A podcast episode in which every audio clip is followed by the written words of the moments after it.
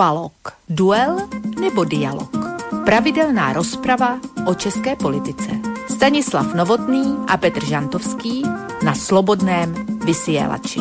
Dualo, dualo, dualo, dualo. Dobrý večer, vážení poslucháči. Dostal sa mi do rúk jeden zaujímavý článok, z ktorého by som vám rád v úvode dnešnej relácie Dualog niečo zacitoval. Jednak preto, lebo je naozaj zaujímavý, ale teda hlavne preto a predovšetkým preto, že on, hoci sa tu tak možno nemusí zdať na prvé počutie, bude podľa mňa predsa len do značnej miery súvisieť hádam aj s našou dnešnou témou. Ono samozrejme mohlo by vás trošku pomýliť alebo zmiasť to, že článok z ktorého sa vám chystám niečo odcitovať, sa venuje situácii v Nemecku a relácia Dualog, ktorú práve počúvate, je predsa len výhradne o politicko-spoločenskom dianí v Českej republike, ale ono nakoniec, už som to tu hovoril miliónkrát, všetko súvisí so všetkým a žiaľ tendencie, ktoré sú popísané v prípade Nemecka v tomto článku, už nakoniec badáme aj v našich krajinách, a teda okrem Slovenska samozrejme aj v Českej republike. Už samotný názov článku je veľa vravný a predovšetkým ide priamo k pointe našich dnešných problémov. Článok nesie názov Slobodné voľby v neslobodnej spoločnosti. No a v perexe komentáru sa ďalej dozvedáme následovné. Podľa štúdie Allensbachovho inštitútu má len 59% Nemcov odvahu hovoriť svoje názory otvorene v kruhu priateľov a len 18% na verejnosti. Spomínaný článok, ktorý napísal istý pán Daniel Kaiser, sa potom venuje e, nedávno skončeným voľbám v Nemecku a popisuje predovšetkým to, ako je politicky pretláčaná a mediálne umocňovaná zelená ideológia. A vy ako volič vlastne už ani nemáte v tomto smere poriadne na výber, pretože túto ekofanatickú ideológiu už vlastne tlačia všetky strany naprieč celým politickým spektrom hoci sa teda na oko tvária, že každá je iná a každá prináša nejakú inú alternatívu pre voliča. Ale že teda pravda je taká, že s výnimkou jedine strany AFD sú už vlastne všetky ostatné politické strany v podstate úplne uniformné. No a e, ja to jadro článku, v ktorom pán Kaiser popisuje tento stav, preskočím a prejdem rovno k tomu najzaujímavejšiemu, teda k záveru jeho článku, ktorý vám zacitujem od slova do slova. Pre človeka, ktorý v Nemecku nežije alebo tamojšie dianie detailne nesleduje, je skoro nepredstaviteľné, do akej miery sa táto krajina vére Merklovej zglajšaltovala. Hovoríme tu o krajine, v ktorej je kontrarozviedka nasadená do boja proti politickej konkurencii, v tomto prípade AFD, a riaditeľ služby, ktorý sa na tejto stigme opozície nechcel podielať, bol vyhodený. Hovoríme o krajine, v ktorej sú protivládne mítingy občas znemožnené v osobitnej symbióze polície a hnutia Antifa, ktorá aj protesty proti noseniu rúšok považuje za prejav fašizmu. Z Antifou spriaznené mimovládky pritom dostávajú štátne granty na boj s pravicou. Hovoríme o krajine, kde sa herci, ktorí spoločne vystúpili proti lockdownu, dočkali výzvy televízneho radného a politika SPD aby im štátne divadlá a verejnoprávne televízie vypovedali zmluvy. Asi tretina umelcov bola následne vyhodená. Hovoríme o krajine, v ktorej dirigentovi svetovej úrovne Christianovi e, Týmanovi v Drážďanoch ukončili zmluvu za to, že neprejavoval politickú uvedomelosť. Hovoríme o krajine, v ktorej najpopulárnejší satírik hviezda verejnoprávnej CDF Jan Böhmermann zosmiešňuje výlučne odpadlíkov od hlavného prúdu a zostavuje zoznamy kacírov, ktorý by mal byť uzatvorený verejný priestor. Hovoríme o krajine, v ktorej podľa nedávnej štúdie Allensbachovho inštitútu má len 59% obyvateľov odvahu hovoriť svoje názory v kruhu priateľov a len 18% na verejnosti. Bez otvorenej atmosféry nie je reálne, že by sa v Nemecku znova otvorila diskusia o pristahovalectve, ani, a to už nehovoriac o klimatickej politike. Toľko eh, časť článku spomínaného pána, ktorý vyšel pôvodne na portále Echo24 a potom ho vlastne následne ďalej prevzal slovenský portál Štandard. Prečo som ho prečítal a prečo som ho použil v tomto svojom úvode? No už preto, lebo my sa dnes večer, vážení poslucháči, chceme a verím, teda aj spolu s vami, porozprávať o tom, ako sa nám zmenila celá naša spoločnosť, spoločenská klíma a predovšetkým politické prostredie a komunikácia politických strán smerom k voličovi od tzv. nežnej revolúcie, teda od roku 1989. Ako to vyzerá v Nemecku, to ste nakoniec sami v tejto chvíli počuli. Ako to vyzerá v Českej republike 32 rokov po. To sa dozvieme od mojich dvoch kolegov insiderov, lebo obaja sa narodili a aj doteraz žijú v Českej republike. A budeme mať teda od nich informácie, ako sa hovorí, priamo z prvej ruky. Jedným z nich je Stanislav Novotný, bývalý policajný prezident a toho času prezident Asociácie nezávislých médií, ktorého máme na Skype. Stando, vítaj. Dobrý večer, milí pánové, Petře a Borisy, protože Petr bude teprve představen, přesto si dovolím už prozradit jeho jméno. No a vážení posluchači samozřejmě, jako vždy eh, ve své skvělosti vás také zdraví. No, poslucháči v tejto chvíli všetci sú neuveriteľne zaskočení, lebo netušili, že tu bude aj Petr s tebou, Žantovský, takže veľké prekvapenie, už s Hermotom sa zrútilo, keď si povedal jeho meno, takže a samozrejme Petr Žantovský, mediálny analytik, poznáte ho aj ako človeka, ktorý vyučuje na vysokej škole a samozrejme je to aj publicista, ktorý píše. Uh, tak aj mu dobrý večer, Peťo.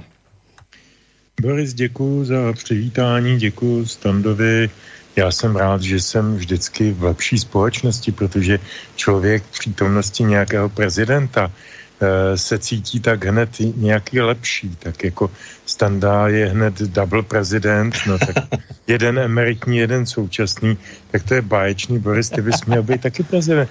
Nejsi ty prezidentem asociace slovenských nezávislých médií, jestli se nepletu? No, dobré, že sa pýtaš, nie som, ale my tiež máme takú našu asociáciu Slovensku, ale teda my ani zďaleka sa nechytáme na tú vašu. My len sme to okopírovali, ten nápad, ale žiaľ nejako to leží ľadom, ako sa u nás hovorí, bolo by to zdvihnúť zo zeme a niečo v tomto smere začať robiť, takže bolo by to prísilné konštatovanie, keby som sa nazval prezidentom v tomto smere. To nie som, ale... Tak ale... já myslím, že od toho to začíná, že jo, musíš mít tu nomenklaturu, e, to je metodika každé správné revoluce. Musíš mít tu nomenklaturu, musíš mít ty fanatiky, kteří tě milují a zbožňují No a potom už to ostatní přijde samo, tak já myslím, no. že pane prezidente, páni prezidenti, dobrý večer. Mne chýba to osobné kúzlo, ktorým disponuje váš český prezident Stanislav Novotný. No, Stáno.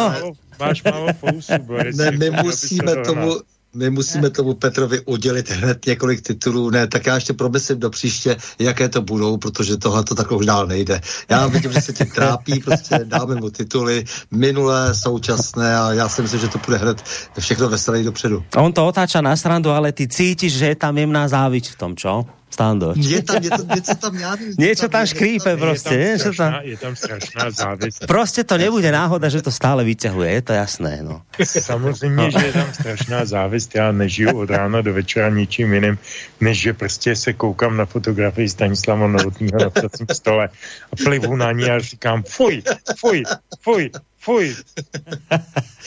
no, a to nie si jediný. Mám se vystaveného Petra a pořád jako se na něho zálibně dívám, usmívám se, říkám, to je parťák, jako, to jak má být. Tak tá Stano, no, to, je, to je v Čechách. No, to je Stano, kto do teba kameňom, ty do ňoho chlebom. Vidíš, Stano, tak to funguje. Dobrý katolík je to. No, takže páni, vítajte obaja. Samozrejme, vítame aj našich poslucháčov, ktorí sa rozhodli, že tieto dve hodinky slova a hudby strávia v našej prítomnosti. A ja len teda dodám to moje obligátne, že budeme veľmi radi, ak to nebude len takéto E, počúvanie našej relácie, ale použijem to slovo, ktoré som aj minule použil. Budeme radi, ak nás obšťastníte aj vašimi nejakými tými mailami na adrese studiozavinačslobodnyvysielac.sk prípadne cez našu internetovú stránku stačí kliknúť na zelené tlačidlo otázka do štúdia a napísať nám nejakú otázku, prípadne názor k tomu, čo budete počuť. Alebo môžete aj priamo zatelefonovať na číslo 048 381 0101. Nerušené počúvanie s dvomi pánmi, ktorých sme tu už mali možnosť dnes počuť. Vám samozrejme praje z bansko štúdia aj Boris Koroni a ideme si splniť povinnosť, takú milú, ktorú vždy v úvode tejto relácie máme a síce ideme si predstaviť hudobný obal našej dnešnej relácie. Mám pocit, že dnes to bude teda také monotematické, pokiaľ ide o o hudobného hostia a tento pocit hraničí s istotou, ale čo to bude za hostia, to už teda nechám na Petra Žantovského, aby to doplnil za mňa. když jsme si vydefinovali téma, jako že budeme srovnávat těch 30 let nebo 32 let nějakého vývoje, nějakého způsobu komunikace mezilidské, společenské, politické a nevím, jaké ještě, tak jsem si říkal, že by bylo dobré připomenout uh, fenomén, který nás svým způsobem provázel nejenom těmi 30 lety, ale i mnoha lety předtím. Uh, a zejména teď se to hodí, už jsme si ho tady jednou pouštěli, toho pána, a teď se, to, teď se to hodí velmi dobře, protože v minulých dnech, já nevím, jestli to bylo v pondělí nebo minulý pátek, já už nevím, vyšla nová deska nečekaně celkem, uh, já bych řekl, jednomu z doajenů českého roku a folku Vladimíru Mišíkovi. Vladimír Mišík je zcela jistě jiných politických názorů a, a afinit, než jsme my tři, ale myslím, že je to úplně jedno, protože je to muzikant, který celý život produkoval eh, z větší části vynikající a z té menší části velmi dobré písničky a určitě by se bez něj neobešla žádná encyklopedie české muziky 60. Eh, až eh, těchto, řekněme, 20. let. Je to strašná doba, Myšíkově nějakých 75, už nevystupuje, ale natáčí, natáčí skvěle. Jeho předchozí deska byla oceněna několika různými cenami. Myslím, že tato má na to, aby se stala skoro deskou dekády, je opravdu mimořádná. Já jsem, eh, když jsem ji slyšel prvně, tak jsem si sedl, jak, si, jak se říká, na zadek, protože od starého pána jsem takovou míru eh, nádhery nečekal. Je lepší určitě než ta předchozí. A zajímavý je na, na ní to, že Myšík se tady e, zhruba ve, větší, polo, ve většině textů, nadpoloviční většině textů, e, orientoval na zhudebňování velkých českých básníků a já jsem pro dnešek vybral právě ty zhudebněné básníky. E, jako první e, je to písnička Noční chodec, která je zhudebněným, zhudebněnou básní moravského básníka Jana Skácela, už dávno nežijícího od 80. let, je úžasného autora a mám takový pocit, že Myšíkovi se povedlo sáhnout na nerv té básni a, a udělat z toho nový zážitek a to je, to je velmi, velmi posilující, když člověk vidí, že se ještě stále někdo snaží a že to ještě někomu i v těch letech a s těma zkušenostmi a s těma nemocema a s tím vším, co ho provází, že mu to takhle jde a já z toho mám velikou radost.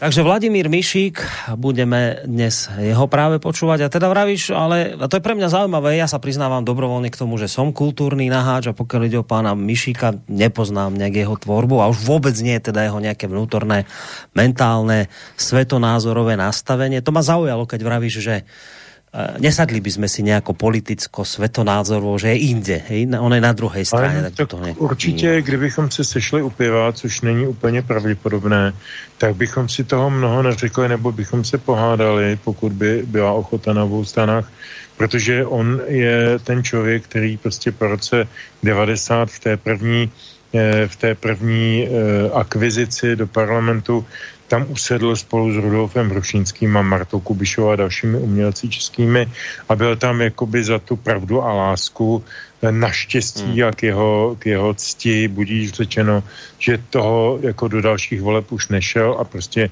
nechal to, protože jeho místo je skutečně v kultuře a ne v politice. Ale jako já mu neberu v žádném případě jeho právo na to myslet si, eh, že Václav Havel je světec eh, někde na obláčku a, a každé jeho slovo by se mělo tesat. Je to možné, možná si to ani nemyslí, já nevím, ale já se tím nezabývám, mně je to úplně jedno. Pro mě je důležitý, že dělá skvělý písničku. Tak by to aj malo byť, presne. O tom by to malo byť, že pokiaľ sa bavíme o nejakej kultúrnej, kultúre, o nejakej estetickej stránke niečoho, tak by mala ísť politika a svetonázory bokom a mali by sme sa na to pozerať, ako kvalitné je dielo, ktoré tento človek vyprodukoval, respektíve produkuje a to mi je sympatický ten pohľad, ktorý si teraz prezentoval smerom k nemu. Žiaľ, teda musím skonštatovať, že taká prax je u nás aspoň, že tá druhá strana to takto nevníma. My už tu máme prípady, že povedzme niekomu boli zrušené koncerty, lebo teda má toxické názory v tej politickej rovine, v tom svetonázorovom nastavení sú jeho názory toxické a preto teda teraz dáme bokom e, vašu, viete, stránku hudobnú dáme bokom, lebo toto je podstatnejšie teraz, tak preto vám zrušíme koncerty, že už takéto veci sa dejú, tak bolo by dobré, keby to takto aj ta druhá strana promiň, já ti do toho vstoupím, jako tyto věci se dějí u nás. Několik koncertů za poslední rok Pepinose, písničkáře Věhlasného Slovutného, byly zrušeny právě z politických důvodů. Byl z politických důvodů zrušen celý, celá anketa Český Slavík, protože tam zvítězil spontánně eh, Tomáš Ortel, který třeba nepatří k mým jaksi eh, srdečním interpretům nebo kapelám, ale prostě dostal nejvíc hlasů a ten pořadatel se toho tak strašně polekal, že radši celou tu soutěž zrušil Eh, aby nemusel dát zlatýho slavíka Ortelovi. Eh, a teda, a teda, a tohle to jsou věci, které se u nás dějí běžně. No tak vravím, že to by bolo tak milé, aby som to tak chcel, aby to tak fungovalo oboj strane, že tak ako si ty dnes vnímaš pána Mišíka a vieš, že sa teda v tých svetonázorových politických záležitostiach ne, ne, jednoducho ste na inej strane, tak toto poviem. Ale jednoducho pozeráš sa na jeho tvorbu. A pokiaľ je tvorba kvalitná, tak ho pochválim, lebo, tá, lebo ide o tvorbu teraz, nie. Takže, čiže to len hovorím, že bolo by dobre, keby to takto fungovalo dvo, oboj strane. A žiaľ, nefunguje to tak oboj strane. A tým sme sa tak trošku v podstate už aj, aj dotkli tej naše možno dnešnej témy, ale nebudeme už veľa rozprávať, ideme si zahrať.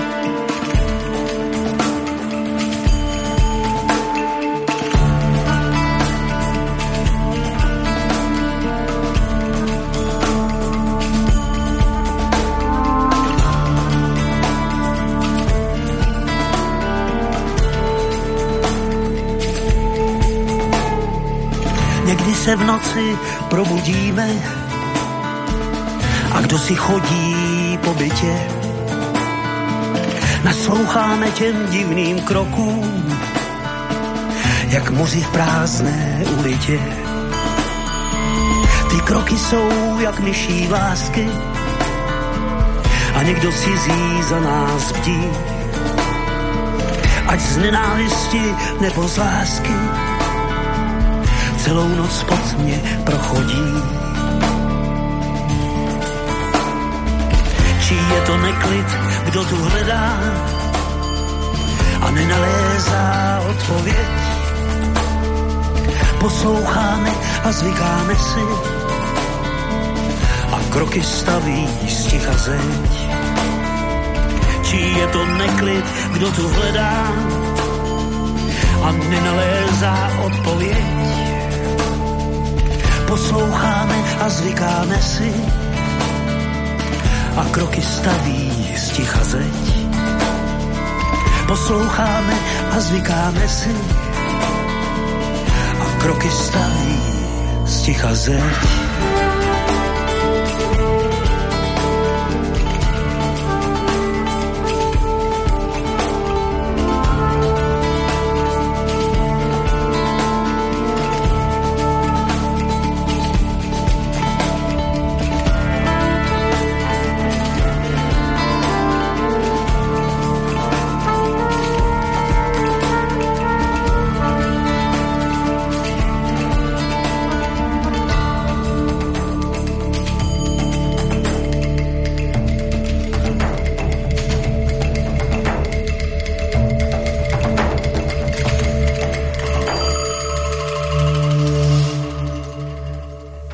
Robím teraz takú výnimku, ktorú nejak nerobím vám bežne, ani tak nemám pocit, že by som to robil často, že hneď takto v úvode relácie sa pustím do mailov. Jeden mi tu priletela, nie je to k téme, ale je to také na odlehčení, ako píše sám poslucháč Milan. A prečítam ten mail teraz, lebo možno potom by už na nemusel byť čas. No, ne, ne, nesúvisí samozrejme s tým, o čom sa dnes máme debatiť, ale podľa mňa zaujme až dokonca si dovolím tvrdiť rozveselí predovšetkým Stana Novotného, lebo Milan píše, zdravím do studia a přidávam něco k odlehčení. Pane Novotný, vy ste tomu dal. Připravil ste pani Dvořákovou o titul v pořadu ČR2, jak to vidí, ji už přestali uvádět jako politoložku. To je důkaz, že sledují vaše pořady, píše ti Milan.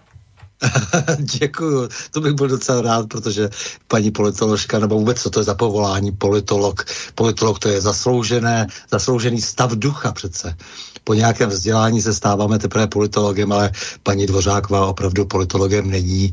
Eh, její zkušenosti jsou jenom jaksi býti vždy eh, tam, kde je namazaný krajíc máslem. No tak ju uvádzali, teda očividne, z toho som to pochopil z toho mailu, že ju uvádzali doteraz eh, v vašej televízii ako politologičku a teraz ju už neuvádzajú a teda posluchač to vníma, že teda jak počúvali, keď si tu niečo o nej rozprával a radšej to teda nějak stiahli. Tak, tak mohli by tam dávat, že je to odbornice na vědecký komunismus nebo na e, Kubu a tak dále, tak to jo, tam, tam jakousi odbornost má, ale takovou tu naučenou jenom. No. Dobre, můžu, tak už můžu, mů, můžu můžeš, můžeš vždy, kedykoľvek můžeš. Paní Vladimíra Dvořáková je moje oblíbená bytost. Já jsem si ji proustroval a omlouvám se, že s tím teď zdržuju, ale je to typické. Ne, nezdržuješ, je to naprosto to typický úkaz pro to, co tady 30 let žijeme. Nebo 32. Paní eh, soudružka Vladimíra Dvořáková, dcera Eh, dcera jednoho vysoce postaveného důstojníka Československé lidové armády, eh, osobního přítele generála Šejny, takzvaného semínkového generála. Eh, tato soudružka nastoupila na filozofickou tuším fakultu na jednooborový studium ruština, pedagogika. Učitelka ruštiny. Prostě je to vystudovaná učitelka ruštiny. Když teda absolvovala tuto neobyčejnou uh, zkušenost, tak se jí ujal jistý, jistý profesor, uh, jak on se jmenoval, tuším, že Cezar, nejsem si tím úplně jistý, na, na Akademii věd, to byl takový hodně velký sekerník, který tam měl, měl velké slovo díky postavení ve straně. A tuto soudružku hned po absolutoriu učitelství ruštiny přijali do, eh, do mm, toho, toho Ústavu pro zahraniční studia, nebo jak se to jmenovalo, což, jak se říkalo, vždycky byla velmi silná rezidentura zpravodajských služeb, tedy STB tehdy. No nicméně, nicméně tato soudružka tam pracovala a tenhle ten soudruh profesor jí dělal školitele pro její dizertační práci. Já jsem se snažil tuhletu dizertační práci vyhledat v análech, zjistil jsem, že je v Trezoru, v Národní knihovně nedostupná. Tak jsem se dobral aspoň autoreferátu, to je takový to stručné shrnutí e, diplom, e, dizertační práce, které se odezdává před tou e, obhajobou dizertačky No a samozřejmě, jak říkal Standa velice přesně, je to plné úžasných, uvědomělých eh, řečí. Ta práce se zabývá revolučním hnutím ve Střední Americe, eh, na, na Kubě, v Mexiku, v Nikaraguji a v dalších zemích toho regionu. A soudružka tam též odjela někdy koncem 80. Eh, let a mám takový pocit, že tam strávila též čas listopadu 89. A jako soudružka se potom velice rychle vrátila, eh, velice rychle dostala do centru, nevím za co. A potom velice rychle dostala profesor, rovněž nevím za co. Každopádně tato soudružka byla dvě volební období v čele akreditační komise, která uděluje, uh, uděluje akreditace a, a souhlasy se studiem na různých, eh, ať veřejných nebo vysokých nebo, nebo soukromých školách. A to znamená, že byla v podstatě ministrní, nepsanou ministrní z vysoké školství v České republice. Zneužívala toho způsobem naprosto nevýdaným, nevýdaným. Jako čeho se tam dopouštěla, to by bylo na celý pořad. Nicméně tahle soudružka dneska je, pokud vím, v situaci, že na její domovské e, Almě Mater, Vysoké škole ekonomické, uh, už se jí na její přednášky nepřihlásil ani jeden student, tak jí to prostě zrušili. A já myslím, že to je osudová spravedlnost. Ale tak teda pochopil jsem to tak, že vždy odaně slouží vlasti. No všem, jakékoliv. A. No ale... A ona to je vždy... liberálně demokratické. Ona odadně vždy slouží nějakému páničkovi samozřejmě a to, co předváděl, jak říkal Petr, eh, při těch akreditacích, to bylo neuvěřitelné, protože za prvé nadbytek jaksi škol, které tady nemají v tak malém počtu eh, obyvatel co dělat, protože ono, když jsme tehdy se dopočítali asi 70 vysokých škol, 80, na, 80. nebo 80, že a eh, to jsme tedy 10 milionový národ, no a Británie 140 vysokých škol, 60 milionů lidí, je to docela směšné a to byla všechno její práce, vlastně i ta plzeňská slavná práva a tak dále, to všechno byla její práce, ale potom ona byla opět eh, mezi těmi pravdoláskaři za hrdinku, když tedy říkala, že tam je něco špatně a že se s tím musí něco dělat. Jako, takže ona zničila, co mohla. A potom ještě se stavila jako ta kritička v podstatě své vlastní práce, ale byla potom postavena na piedestal, že teda je to hrdinka, eh, která se tady staví eh, proti Šlendriánu.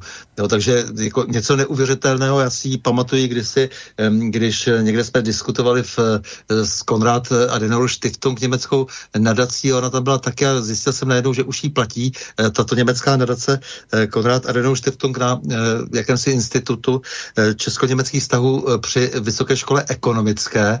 A ona tam opravdu srdce rivně vyprávěla o tom, jak, škol, jak se zvonila těmi klíči a že teda si vyzvonila demokracii a že teda opravdu by nerada o ní přišla. Mně to přišlo úplně, úplně opravdu eh, na zvracení, protože mm. ta paní kvůli tomu přijela právě z toho Mexika tehdy. Jo, byla povolána eh, stranou a spravodajskými službami. Eh, takže přišla tady prostě potom už řádila dalších mnoho let a spravedlnost sice asi teď už zasahuje, ale poté, co napáchala nezměrné škol, škody na našem školství. A opakuji, taková ta povolení, povolání, jakože někdo o sobě prohlásí, že je sociolog nebo politolog, to se nedá prostě vystudovat. Eh, k tomu je potřeba samozřejmě vystudovat spoustu oborů a, a potom po nějakých zkušenostech a způsobu myšlení se ten člověk může možná prohlásit v určitém a měl by ho prohlásit spíš to okolí za znalce společnosti, což politolog nebo sociolog vlastně e, nic jiného není.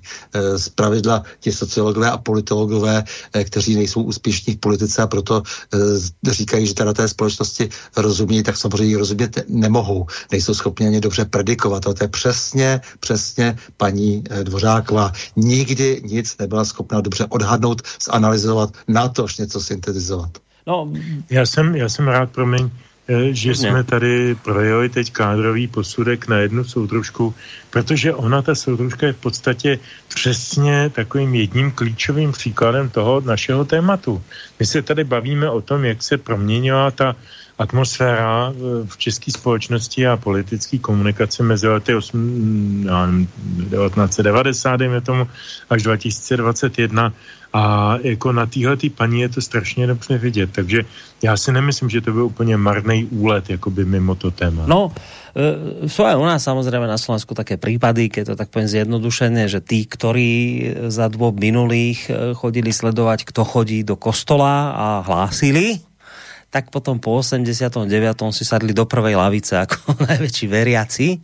A to sa Nebylo tak... To smataná? A to sa tak... A to neviem, či on, ale sú, sú takí, vieš. A Ten potom, mladý, tebe to ešte. A sa to potom ale tak skonštatuje, že však ale to je normálne, inteligentní ľudia menia názory pod vplyvom okolností, nových informácií, skúseností. Tak takže to je normálne, že to nie je nič výnimočné. Práve naopak, inteligentný človek pod vplyvom všetkého toho, čo som vymenoval, bežne mení názor a je normálne, že človek, ktorý povedzme e, ako pani Dvořáková v minulosti povedzme velebil ten systém, ktorý tu bol, tak potom prezrela, pochopila mnohé, uvedomila si a pod e, tou všetkou skúsenosťou nových vedomostí, ktoré má informácie a všetkého toho zmenila názor. Je to normálne, povedali by kritici. Nevím, čo vám na tom vadí inteligentní no lidé mení názory. Doplnit. Já bych byl rád, kdyby, kdybych tomu procesu vždycky přece jenom trošku rozuměl. Ono, eh, na těch lidech, kteří opravdu přemýšlejí, kteří mění názor na základě jaksi toho nového poznání, eh, tak na těch je to znát, ale ti lidé, kteří eh, ze dne na den, hm, jak si po procitnutí druhé ráno mají ten správný názor ideologický, tak ti přece věrohodní být nemohou. Takže to si myslím, že, že je důležité sledovat. Je třeba rozumět tomu obrácení toho člověka člověka jednou, dvakrát za život samozřejmě eh, člověk může udělat veliké, veliký skok, ale když to spočítáme u takových těch všelijakých štětinů a dalších, tak třeba čtyřikrát, pětkrát, ale naprosto zásadně, ale vždycky je to ze dne na den. Inak tvoja relácia, Stando, na Prahu zmien začína samozrejme zvučkou Karla Kryla, jednou z jeho pesničiek. Ja tak vždy často si presne na toto spomeniem, však Karol Kryl, to vieme, chudák zomrel tam po páde socializmu nežil dlho a, a tak sa to nejako všeobecne tak hovorí, že však chudák utrápený zomrel nešťastný. Ja si to tak sám pre seba vravím, že, že puklo mu srdce z toho, čo tu videl.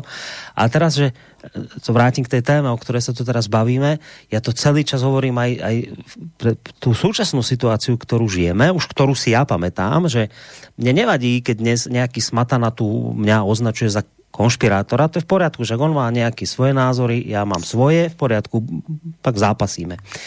Ale že prasklo by mi srdce ako tomu Krylovi, keby sa zmenila doba a ja by som zrazu počul Smatanu rozprávať, vieš, že ako on e, niečo, že proti systému a, a, a kritizoval, vieš, že toto je to najstrašnejšie, keď sa ti to takto zvrtne, že tí, ktorí ťa prenasledovali, likvidovali a neviem čo, tak zrazu sa postavia do role tých najväčších demokratov, ktorí celý čas tu za to práve bojovali, za tú zmenu.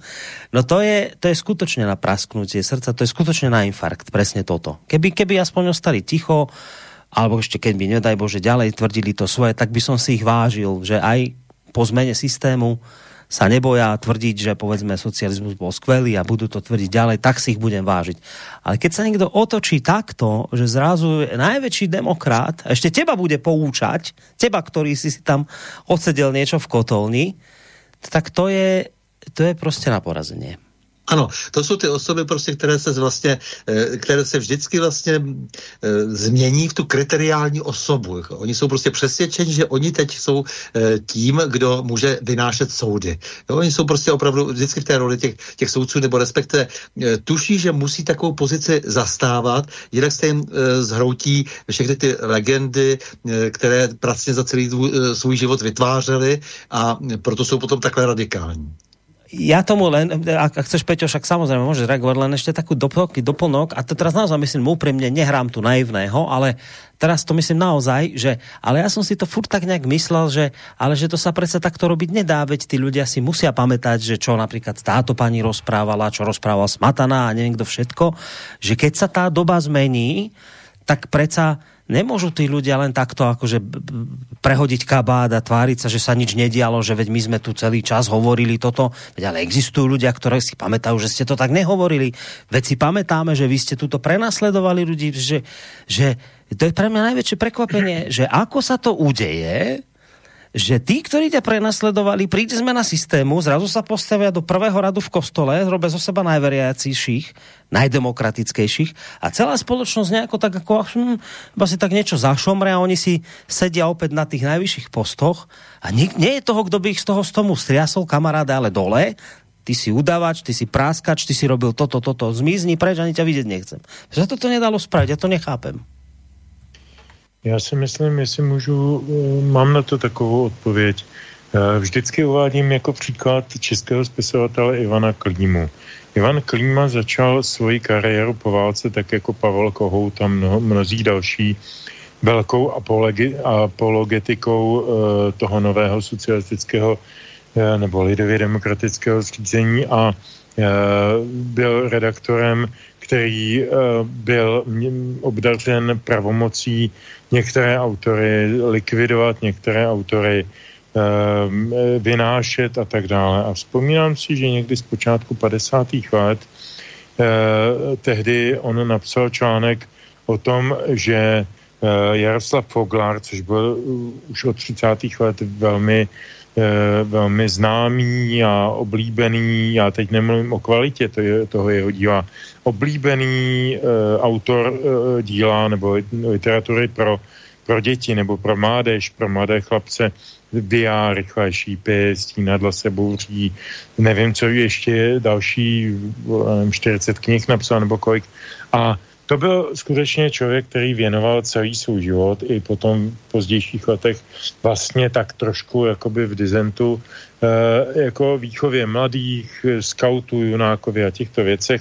Nebylo tam pra nic politického. Bylo to všechno o tom, jak mají ty mladí kluci se chovat slušně, jak mají být morální, jak mají pomáhat starším lidem, jak mají se učit odpovědně žít svůj život a odpovídat si za svoje činy, ble, ble, ble. Eh, bylo to všechno velmi takové mravoličné. A tenhle ten klíma tehdy z pozice svých, já nevím, hm, řeknu asi 25 let, Eh, a obtížen tou pravomocí eh, napsal článek, že prostě jako ty Foglarovy knihy jsou škodlivý, záškodnický, nehodí se pro socialistický režim a, a kazí tu, tu báječnou budovatelskou mládež a teda a teda a teda. Já to neznám z paměti, ten článek mám ho někde uložený a dá se dohledat. E, a tím se mu podařilo Foglara na nějakých asi 17 let vyčlenit z edičních plánů a vlastně ho zbavit veškerého, veškerého společenského statusu a, a příjmů a tak dále a tak dále a tak dále. To já považuji za veliký zločin, protože už i protože ten Foglar opravdu neznamenal nic politického. Jakože někdo bojoval proti katolickým e, básníkům, komunisti, samozřejmě Zahradníček a, já nevím, Hánč a Rotreko a tak dále, to, tomu rozumím. Je to zvěrstvo, je to svinstvo, které, pro které nemám slušné, slušné omluvy, ale chápu, že to byl ideologický nepřítel. Ale tenhle ten chudák Foglar byl úplně obyčejný, e, vlastně, řeknu to tak, e, spisovatel takové spotřební literatury pro děti. A přesto měl soudruh Klíma tu potřebu Eh, ho vykádrovat tak, že ho prostě vykádroval z české literatury. A tenhle ten klíma, on měl minulý týden, před minulý devadesátiny, je dneska vynášen jako obrovská hvězda dizentní literatury, já nevím kde čeho, jo, a, a klaníme se mu jak, jak eh, prorokovi v Mekce a, a jsme z něj všichni unešení, česká televize o něm točí dokumenty a medailony, blé, blé, blé, Eh, je to, je to odporný. Je to odporný jenom proto, že tenhle člověk prohrál svůj boj v 68. se silnější kastou komunistů, tak ta slabší kasta to prohrála a on se ocitl na nějakou dobu na výpadnici nějakých zahraničních uh, agentur, vydavatelství, co já vím, to je úplně jedno. A vedle toho teda jako si užíval ten sladký život dizidenta, to myslím ironicky samozřejmě. No nicméně potom se vrátil po 90. roce a začal nás poučovat, jak je, jak je strašně demokratický a tak dále. A nikdo, kromě mne a pár jinců opravdu řídkých, mu nepřipomněl třeba ten článek o tom Foglarovi. A já tohle považuji za strašnou dějinu nespravedlnost a za naši možná dokonce i typicky českou oportunní takovou zblblost. Strašně se mi to hnusí hlavne nerozumiem, ako sa to mohlo stať stále. To nechápem, že nebol ten, kto sa ozval. A hlavne, vieš, pýtam sa to preto, lebo ak to takto fungovalo v minulosti, tak potom, e, e, nie som pamätník tých dôb, mňa len zaujíma teraz to, čo je teraz, no tak mi z toho vychádza logicky, že ak to bolo možné v minulosti, no tak je to možné urobiť aj teraz. A ja sa hrozím situácii, že by som zaraz dožil niečoho takého, že by snáď tí, ktorí nás dnes dávali na nejaké zoznamy a volali potom, že nás treba všemožne perzekvovať. Dnes som čítal krásny článok o tom, ako hovoria pán Hardoš, ktorý je členom komisie konšpirátory SK a píše inak mimochodom aj pre denník ZME, to som hovoril stanovi pred reláciou, spolu s nejakým filozofom Matejom Cíbikom napísali článok Konšpiračné teórie a rozumný pluralizmus na tento článok vyšiel v nejakom prostě prestižnom časopise a oni, títo dvaja v tom článku argumentujú, že konšpiračné teórie istého typu ohrozujú demokraciu a preto má štát právo proti ním zasiahnuť. Ale teraz pointa najväčšia je tá, že kritérium pre obmedzenie šírenia nemá byť nepravdivosť teórií, ale to, že podkopávajú liberálno-demokratické ideály vzájomného rešpektu, slobody a rovnosti. A ja sa len toho bojím, aby raz neprišla situácia, že keď sa tu niečo náhodou nejak zmení, prehodí, lebo to sa tak v spoločnosti deje, takže títo zostavovači zoznamov a takíto kadejakí hardošovia a neviem, akí tu vedci cíbikovia, ktorí tu teraz vola, dnes volajú potom, že treba obmedzovať názory, ktoré rozvracajú našu liberálnu demokraciu, že aby som sa ja raz nezdožil toho, že mi oni budú rozprávať, že oni boli najväčší bojovníci v tom čase, tak ja sa prostě len tohto nejako bojím a vidím, že keď to bolo v minulosti možné, tak sa nám to môže stať ako keby, že opäť, že nebude toho, kto by im povedal kamarád, ale veď ty si bol cenzor, veď ty si bol zostavovač zoznamov, ty zmizni preč, mi z očí, ty tu nerozprávaj o tom, že si tu za niečo bojoval. Tohto sa ja bojím, že keď sa to v minulosti udialo, môže sa to udiať opäť, nie? A ono se to děje, uh, ono se to děje v živém no, přenosu před šefredaktorem veřejnoprávní stanice Český rozhlas Plus, což je jakoby názorová stanice mluveného slova, vlastně jediná taková, kde odeznívají komentáře a politické debaty a takovéhle věci v Českém rozhlase, je jistý soudruh Petr Šabata, člen strany od roku 85, předtím byl dva roky čekatelem nebo kandidátem na členství a v 85. v podstatě ještě před příchodem glasnosti perestrojky prostě začal sloužit na tvrdo tomu režimu, psal do Mladé fronty o úspěších sovětského hospodářství, o báječné demokracii v Sovětském svazu, o špatné demokracii na západě a tak dále a tak dále. O budovatelském úsilí v Sovětském svazu, já si pamatuju jeho články, zbudování nějaké, co já vím, elektrárny nebo co to bylo, to je celkem jedno, eh, kde si v Sovětském svazu celý cyklus článku na tohle téma vyplichtěl tehdy a to z toho úplně tekla rudá barva. Nemyslím krve, myslím tý vlajky, eh, tý komunistické ideologie. A tenhle člověk je dneska šéf-redaktorem jediné názorové stanice Českého veřejnoprávního rozhlasu, a e, když mu, když mu jeden člen rady Českého rozhlasu připomněl jeho komunistický angažmá, tak pravil, že uh, tam nic neznamenal a že vlastně byl jenom formálně a matrikově a tak dále. No, to je samozřejmě úplný nesmysl. On tam byl proto, že mu to sloužilo ke jeho kariéře. Dneska je liberální demokrat, poučuje nás, všechny nás školí z liberální demokracie dělá tu stanici tak, aby sloužila pouze těm takzvaně liberálně demokratickým tezím a a, a velí tomu celému procesu komunikačnímu, mediálnímu. Takže je to naprosto strašný a tenhle ten samý člověk byl také šefredaktorem, tuším, že, tuším, že jsme, nebo, nebo pravdy, nebo něčeho takového na Slovensku, deníku na Slovensku, a teď eh, nechci, nechci říkat nesmysly, ale byl tam poměrně dlouhá léta, to znamená, že jste si ho taky užili, jo. Mm. Je to, je to pro mě je to úplně stejný příklad jako Dvořáková nebo Klíma. Prostě člověk, který až přijdou Číňani, u nás doma se vždycky říkal, až přijdou Číňani, tak si nechá narůst eh, copánek a si šikmi do oči. Tak to je přesně tenhle typ. Stano, to chceš něco? Či... Eh, no já si myslím, když už teda to Petr nakousnul s tím Ivanem Klímou, eh, tak to je právě ten problém, na kterém eh, vlastně vyrůstá, vyrůstají ty další a další generace, které to od sebe prostě přebírají, jako až bych řekl, že to je teprve, že, se tady můžeme vejít až jako do nauky o dědičném říchu. Protože lidi typu Ivana Klímy prostě se proběhli prostě zase po lidech v 50. letech, že po jejich páteřích a přelámali, aby sformovali do té správné škatulky.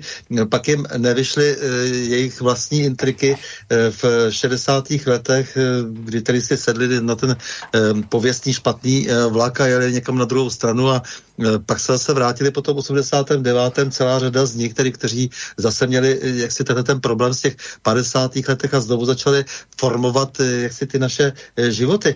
Takže já samozřejmě chápu, že když se to připomíná, tak jsme všichni považováni za konspirátory, protože samozřejmě se to nechce slyšet a, a ti lidé v tom převratu byli samozřejmě nějakým způsobem vybíráni a samozřejmě zaujali nejrůznější exkluzivní pozice po listopadu 89.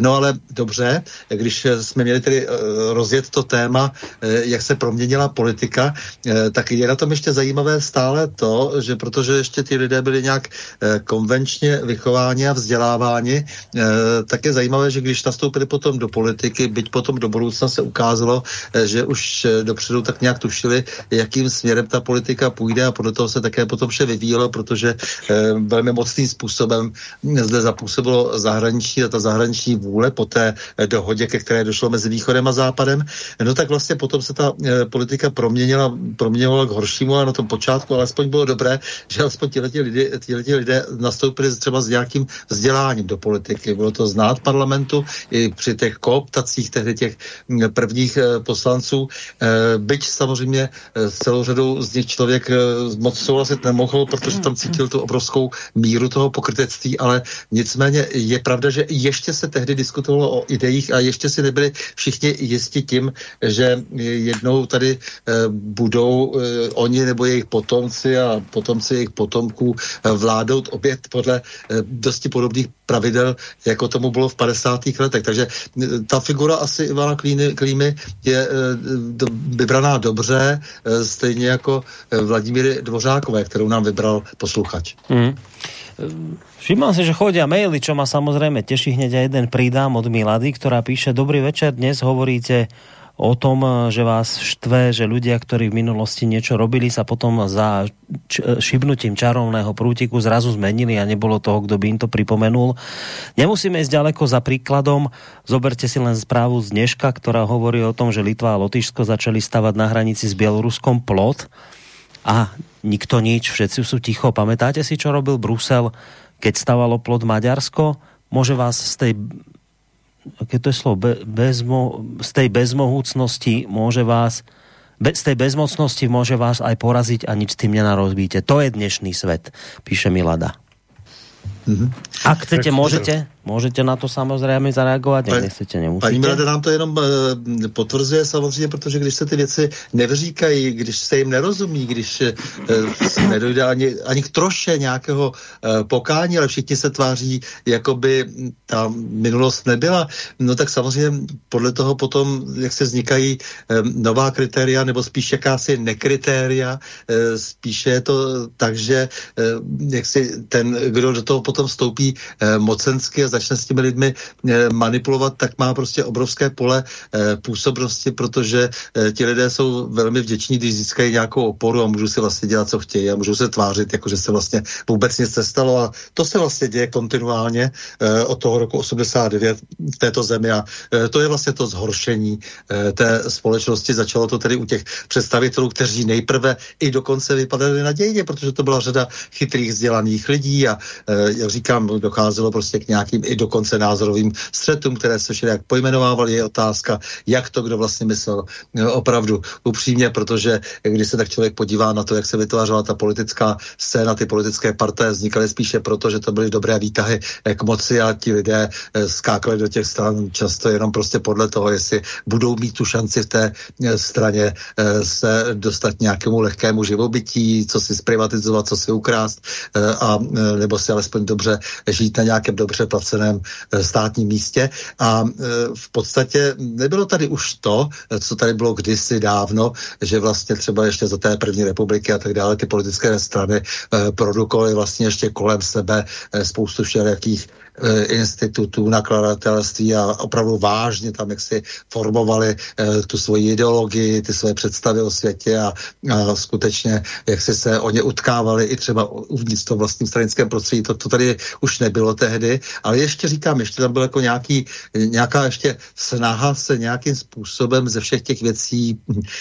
jak si alespoň eh, nějakým způsobem chytrým vylhat nebo, nebo dokonce i upřímně se střetnout, ale to všechno postupně vymizelo a to si myslím, že ta velká bída. To znamená, hmm. zdědili jsme vlastně to eh, nevyrovnání se eh, s tím, co jsme tady předváděli a potom eh, samozřejmě došlo k té úplné bramborece rozbředlosti a ty politické strany vycítili, že vlastně už nepotřebují nějakým zásadním způsobem schromažďovat ve svých, ve, ve svých jaksi strukturách lidi nadané, inteligentní, vzdělané, že jim stačí, když tam budou mít prostě jenom nějakou vatu, jako nějakou výpolň a pár lidí eh, bude s tou vatou manipulovat. Hmm.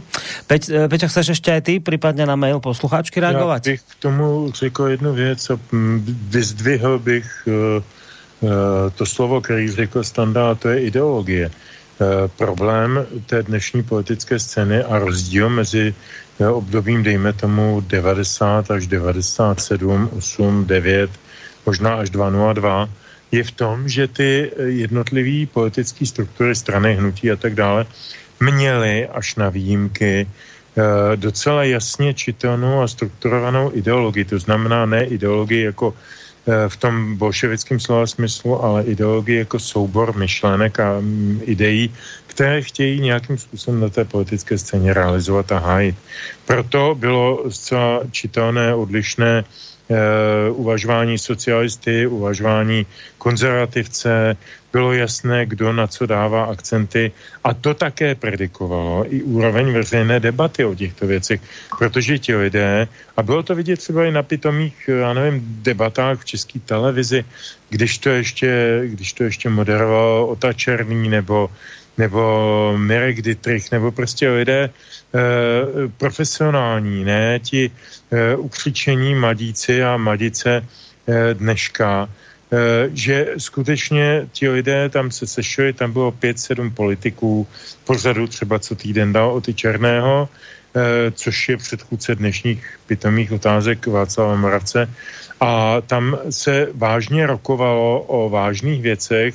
Seděl tam třeba, já nevím, Josef Lux jako eh, odborník na zemědělství, ministr zemědělství, seděl tam Václav Klaus, ministr financí, později premiér, seděl tam nějaký další člověk.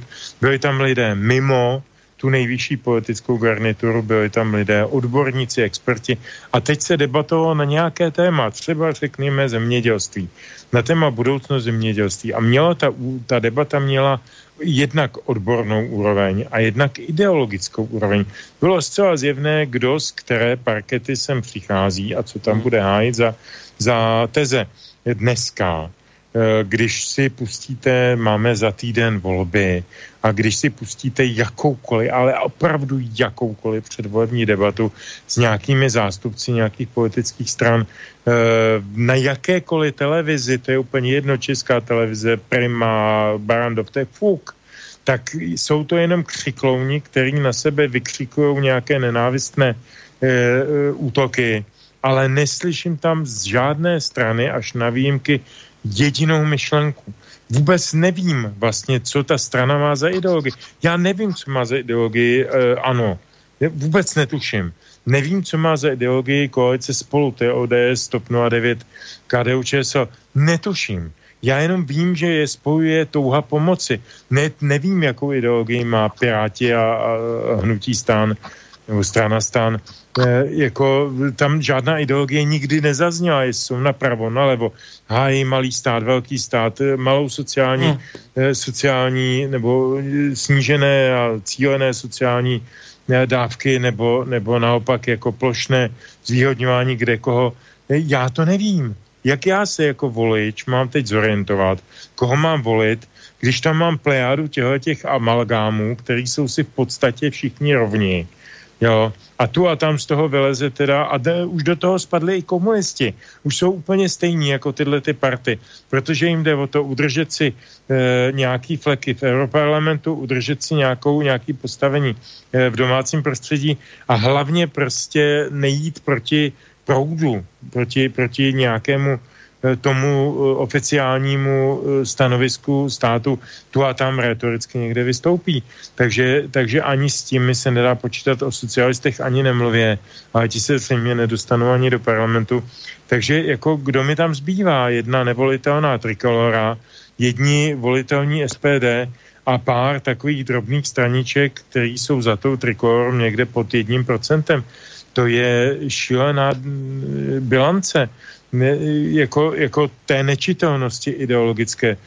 Od chvíle, kdy, a to konec konců kritizoval Václav Klaus starší už někdy před nějakými 6-7 lety, od chvíle, kdy se Eh, ta ideologická podstata politiky proměnila na manažerskou podstatu a na takovéto řízení, on se tím oháněl Mirek Toplánek, dneska Andrej Babiš, úplně stejně řídit stát jako firmu, eh, Mirek říkal dokonce jako SROčko, to je zručení, společné zručením omezeným, to už je hodně drsná, eh, drsná metafora.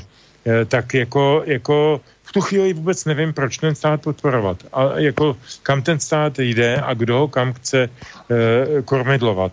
Takže to je pro mě zásadní. Jako jakmile nevidím u té strany ideologii, tak ji nemůžu volit. No a to už nevidíš teda viac menej nikde, hovoríš o tom, dobre. Ale keď si rozprával, tak ešte pokračuj a povedz nám pesničku číslo 2. Už máme taký čas, aby sme si mohli zahrať. Pesnička číslo 2 se jmenuje Dech a je to zhudebněná báseň od Františka Hrobína, jednoho z, myslím, velmi významných klasiků české poezie dnešníma myslím, učebnice má eh, nedostatečně doceněného. Málo kdo ví, že Hrubín byl ten jeden z těch dvou statečných, který už v půlce 50. let na sjezdu, na druhém sjezdu československých spisovatelů vystoupil velmi radikálně proti, proti tomu komunistickému řízení kultury. Uh, on a Seifert tehdy vystoupili. On a Seifert tehdy si vykoledovali dlouholeté publikační mlčení Eh, byl to statečný člověk a eh, ta písnička se jmenuje Dech, soudebního jí opět Vladimír Mišika a jeho tým.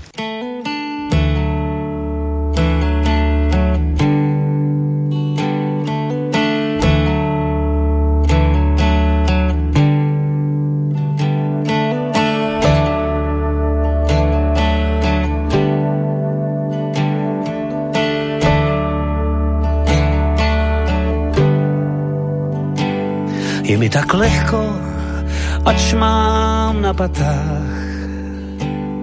Zem skály, tvrdé cesty, dlažbu města. A je mi lehko, zlétám, nemám strach.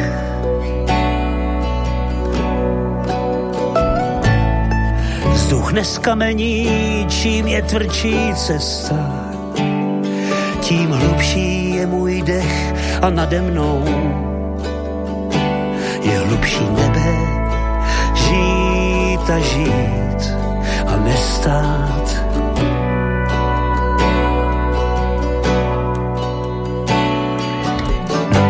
A nohy ani nevědí, že jdou. A křídla, která dávno trnula, vědí, že jsou tak bolestně, že jsou.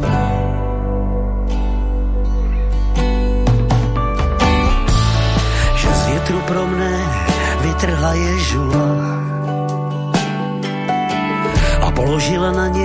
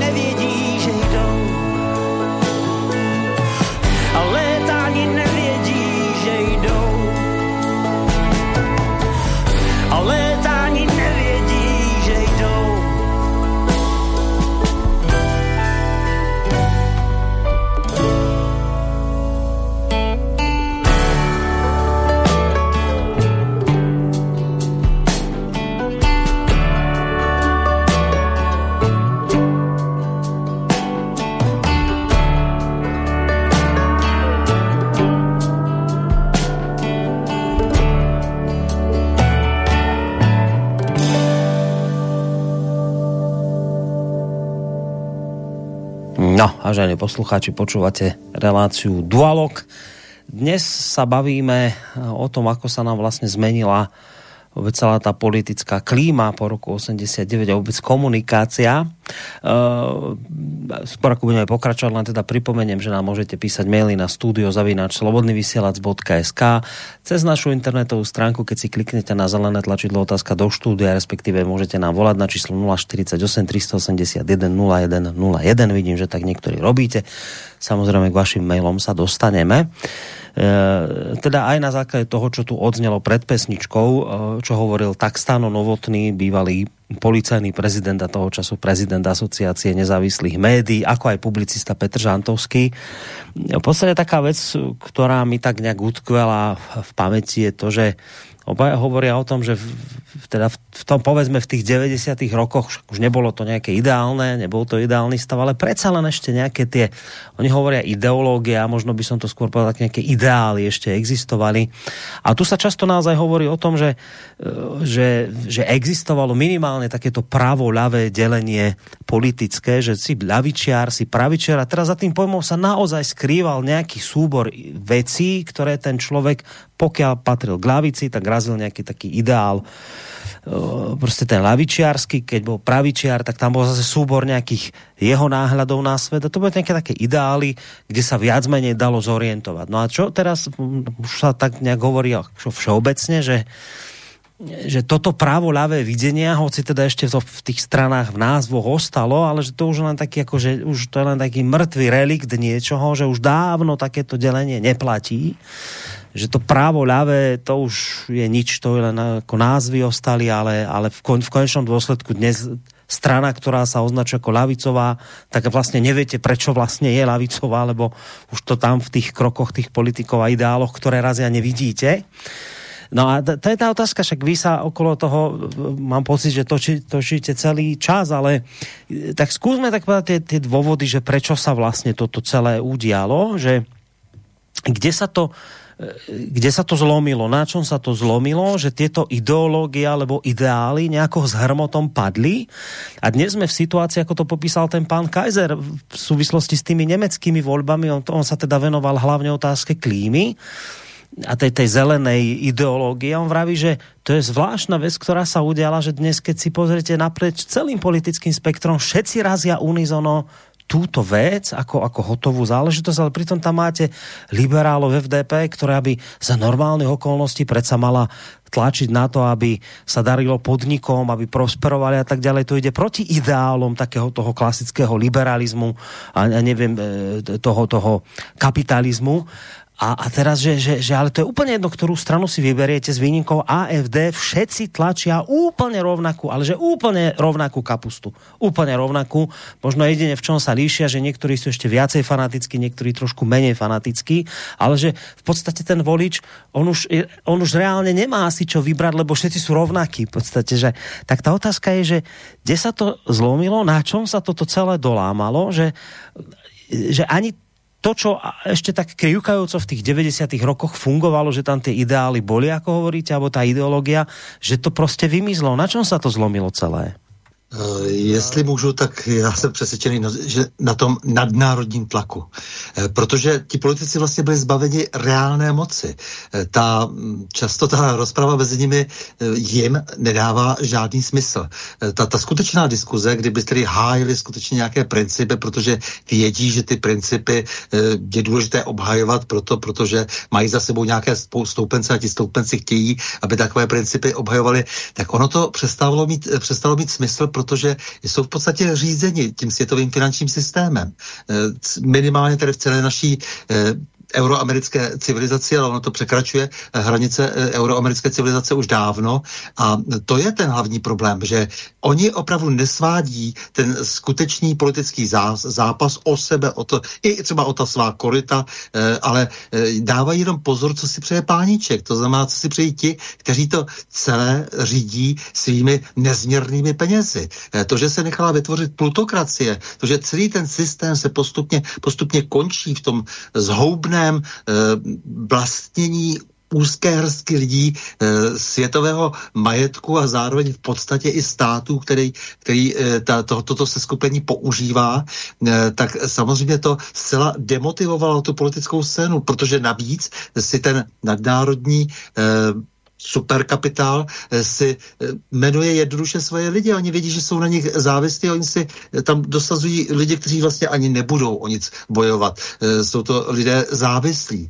My jsme prostě svědky toho, že se jenom jakoby hraje na, tu, na, tu, na ten politický zápas, na tu demokracii, která je do značné míry vymezena negativně, protože v demokracii by mělo platit, že když třeba někdo odejde z politiky, je vyřazen, je vyřazen proto, protože udělal něco, co si ta společnost ne nepřeje, co e, znamená tedy jako pro něho vyautování.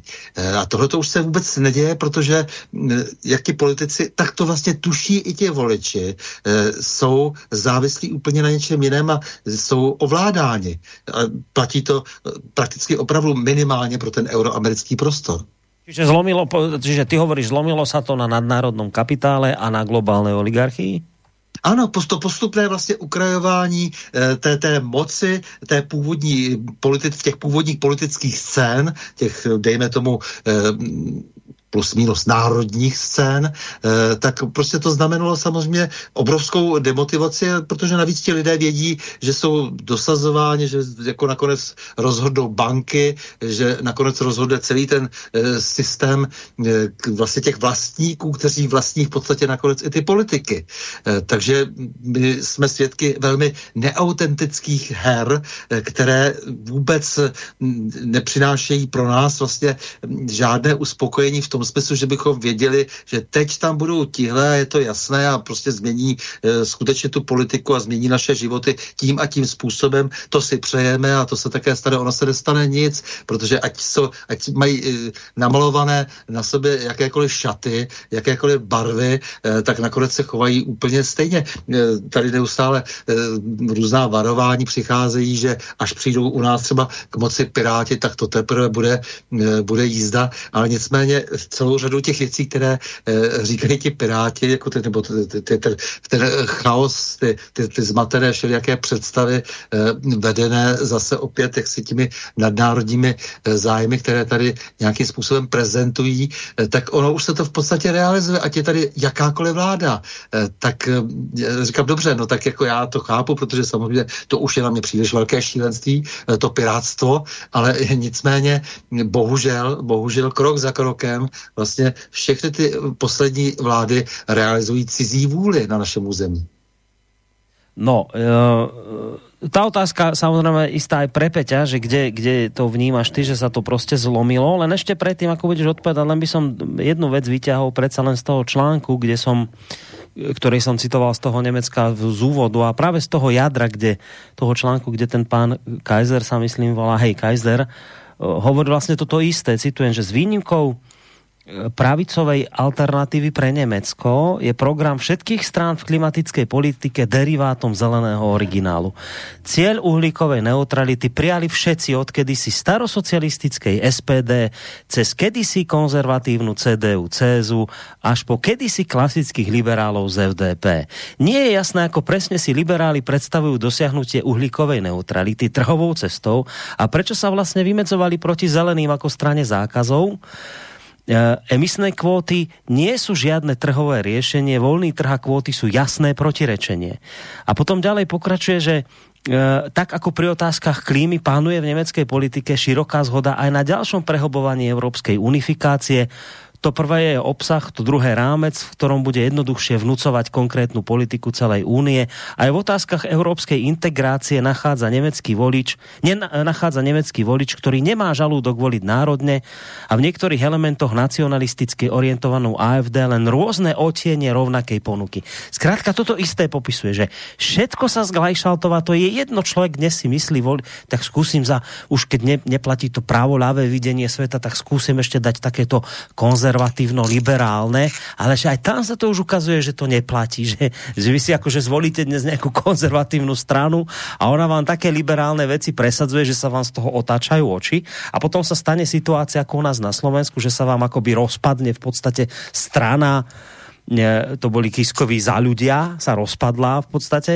A teraz čakali by ste, že keď sa teda rozpadla strana, ktorá hovorí o sebe, že je konzervatívna, takže budú odchádzať do konzervatívnych strán a čudujú sa svete, polovica ľudí odíde do liberálnej, Kisko, do liberálnej Sulíkovej SAS, tak človek sa pozerá, tak čo som sa zbláznil, tak čo tu ešte vlastne funguje, čo tu platí, aké delenie, aké ideály prezentujete, o čo tu vlastne ide, no tak, e, tak toto presne hovorí ten chlap v Nemecku, toto cíti cítime my na Slovensku, o tom hovoríte vy v České republike a moja otázka na teba, Peťo, ako aj na Stana je, že kde sa to celé dolámalo, kde sa toto udialo, takéto glajšaltovanie, že zrazu naozaj, keď nad tým rozmýšľaš, tak ty prostě len, akože len sa menia názvy strán, ale v podstate je to, je to je akoby všetko jednotné. Za mě základní problém změně paradigma. Dáko, ťa slabšie počujeme. Nevím, jako mělo by to být dobré. No, no, teraz je to lepší, keď si šel blíže k počítaču. Jo, sorry. E, podle mě je to celé dáno změnou paradigmatů, tématů, e, nebo témat e, politické komunikace, když si to vezmu, řekněme, od času Tonyho Blaira, který byl takový, řekl bych, průkopník v tom, v tom znejistění toho vnímání paradigmatu politického a vnímání toho pravolevého, tedy e, smyslu politiky, e, protože on v podstatě e, věren prostě e, svým nějakým e, demiurgům, počínaje Rupertem Mardokem a konče velkoprůmyslem anglickým, tak v podstatě zachoval všechny předchozí konzervativní uh, novoty, které tam zavedla během předchozích nějakých 20 let, 20 let Margaret Thatcherová a vůbec se nechoval jako lídr lejbristický, tedy levicový, tedy socialistický, sociálně demokratický, tedy vlastně sociálně orientovaný strany. Eh, on se choval jako, jako inženýr Eh, v podniku, který má řídit, jako, jako ten Topolánek, jako ten Babiš, jako kdokoliv jiný. A přispěl, jako myslím, první, možná, že mě Standa opraví, ale já, když jsem to studoval, tak jsem uh, zaznamenal, že vlastně za, za Tonyho Blaira bylo poprvé absolutně nejasné, za jakou stranu on vlastně je premiérem. A to dvě uh, volební období. Uh, jako jeho, jeho Eh, sociálně demokratický eh, prisma nebo takový ten, ten, ten ta, ta příslušnost eh, byla zcela nečitelná, všechno se dělo tak nějak jako manažersky. A tady to, myslím, začalo. A my jsme se od toho začali všichni pěkně učit.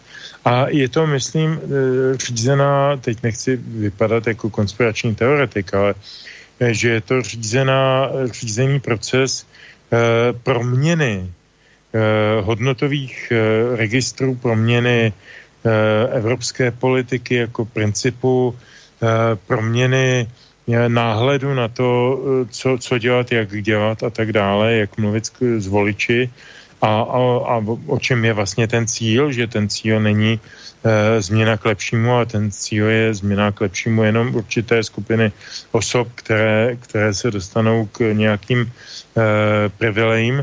Eh, že, že vlastně ta politika ztrácí svůj původní smysl. A ten původní smysl, a o tom se velmi nerado slýchá, je služba obci. Ten antický smysl je služba obci. Uvědomme si, že ti senátoři eh, činili svoji funkci čestně, myslím římští, čestně, to znamená bez úplaty a, eh, a byla to služba obci. To je něco, co dneska si nikdo neumí představit. Já si vzpomínám na, na eh, jeden bonmot Miloše Zemana, velmi starý, už 20 let a podobně, myslím, že 20 let a tak, eh, kdy říkal, no tak jako možná více než 20 let. Eh, to bylo ještě v době, kdy nebyl premiérem z nějaký druhý půlky 90. let. Říkal, až my se dostaneme k moci, tak my v tom rozpočtu dáme Senátu jak si přidělíme rozpočet eh, třeba, nevím, 50 korun.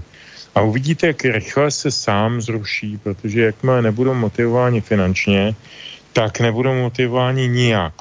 Eh, a to je velmi zajímavá úvaha, protože, a vracím se zpátky k tomu paradigmatu, jestliže se politika ze služby obce změní ve, služby, ve službu vlastní kapse, no tak pak ztrácí smysl. A toho jsme, toho jsme už dlouho docela svědky a z toho, z toho plynou všechny ty zmatky a, a nejistoty, ve kterých dneska žijeme. E, tím, že se, a to je pochopitelně podporováno Evropskou unii a všemi těmi nadnárodními korporáty, protože to je přesně to, oč, oč oni usilují, abychom my neměli žádné ideje, abychom neměli, a to souvisí s tím školstvím, e, abychom neměli schopnost Eh, historického vhledu do současné politiky a současné společnosti, abychom se nezabývali takovými nepříjemnostmi, které by nám mohly komplikovat život. Prostě budeme konzumovat, budeme, budeme montovna, budeme konzumovna a bude nám dobře. My, nám se teď daří dobře, jako stále, navzdory tomu, že máme covid, navzdory tomu, že máme hospodářský výsledek eh, naprosto jako zločinecky postavený, jako rozpočtový parametry jsou naprosto šílený, zadlužení státu je naprosto neuvěřitelný, nejvyšší, co kdy bylo a teď se na, všichni vymlouvají na ten covid a ono to je jinak, že? A teda a teda. E, jako, jako v tuto chvíli jde o to nás nějakým způsobem přimět k tomu, abychom odsouhlasili jejich existenci. A není vůbec řeči o tom, že mají nějaké ideje a že pracují pro nás. Oni pracují pro sebe. A v tom je, myslím, zásadní rozdíl. No, to bola práve tá otázka, na ktorú som sa chystal, že ak ste sa teda obaja zhodli v podstate na tom, že ide o riadený proces, aj keď teda Stano hovorí skoro o globálnej oligarchii, o nadnárodnom kapitále, ty hovoríš o zmene paradigmy, ale oba ste sa zhodli v tom, že je to prostě nejaký riadený proces, to, že to znamená, že toto je proces, ku ktorému sme sa mali dostať zámerne, že takto to chce niekto mať. A potom je naozaj tá otázka, že že, že ale prečo by to takto chcel mať, že čo by z toho získal, lebo treba si naozaj uvedomiť, že to je tak ako v živote človeka, že to každý sme iný. Niekto sa naozaj na svet pozerá ľavicovými očami, niekto to vníma pravicovo, niekto je konzervatívnec, niekto je, je liberál a teraz nikto z nich nemá absolútnu pravdu a nikto sa absolútne nemýli. Ten svet funguje vtedy ideálne a spoločnosť, keď sa tieto názory rôznorodé prostě stretávajú vo vzájomnej diskusii, keď o seba narážajú a v takejto vášnivej diskusii sa potom hľadajú najlepšie riešenia, lebo, lebo časť tej pravdy môže byť na strane vpravo, časť tej pravdy má ten vľavo čas pravdy má konzervatív, čas pravdy má liberál a keď sa z, toho, z, toho, z tej mely názorov skúsi vy, akoby vyseparovať niečo také, že na čom sme sa schopní dohodnúť, tak to máš také niečo, že e, potom tá spoločnosť môže lepšie fungovať, ale teraz ako počúvame napríklad ten príklady z Nemecka, že ak sme sa dostali do situácie, že už napríklad tam skončila diskusia o tom, či je dobré Green Deal alebo nie, lebo už vlastne všetky strany toto razia, už sa všetci, všetci dohodli, že to tak je a v podstate s výnimkou AFD, ale tá samozrejme nikoho nezaujíma, lebo to sú predsa fašisti, to ani, ani, ani nehovorte, že AFD nahlas. No tak prostě máme spoločnosť, ktorá už vôbec nediskutuje, my sme sa, už, už sme sa dohodli na dogmách a už dogmy len razíme a už nediskutujeme, ale nemôžeme potom nájsť pravdu. A teraz ta pointa je, že, že ale komu by toto vyhovovalo a prečo by to takto robil? No ty si už tu odpoveď priniesol a prípadne ju môžeš ešte potom aj doplniť, Petře, ale teraz otázka nástana. No tak eh, to, co říkal Petr, samozřejmě, tak eh, já jenom nesouhlasím s tím, že ty politici by vždycky pracovali pro blaho, eh, blaho obce, protože samozřejmě i ti senátoři, kteří tam sice seděli čestně, tak na základě různých politických rozhodnutí velmi dobře bohatli, to je jasné, ale bylo vždycky jasné, že ten politik za to může, že nese odpovědnost, že má skutečnou reálnou moc, i když třeba vykonává na oko čestě tu svou funkci. Konec konců to nejslavnější období řecká, řecké atenské demokracie, které je neustále skloňováno, eh, bylo zakončeno velikou korupcí samého Perikla. Ale eh, ty, ty, když teda se podíváme teď do té současnosti, jak říkal Petr, eh, Tony Blair určitě, to je přesně ta, ta jeho bezpohlavnost, to, to byl velký problém, ale ono, ty samé procesy vlastně probíhaly třeba ve Španělsku za Astana, Partido Popular, že jo, to samé bych řekl, že se dělo i v tom, i v té Francii, jak se postupně stírali ty rozdíly mezi tedy tou takzvanou pravicí a levicí, prostě Charles Pascal byl úplně někdo jiný, že někdo ještě z počátku 90. let, než už potom prostě ti, ti další pokračovatelé třeba, ale eh, takže, takže je to nastartovaný eh, pozvolný proces a probíhá, jak zdá se v podstatě ve všech těch eh, zemích ehm, původně staré Evropy i tedy té Ameriky.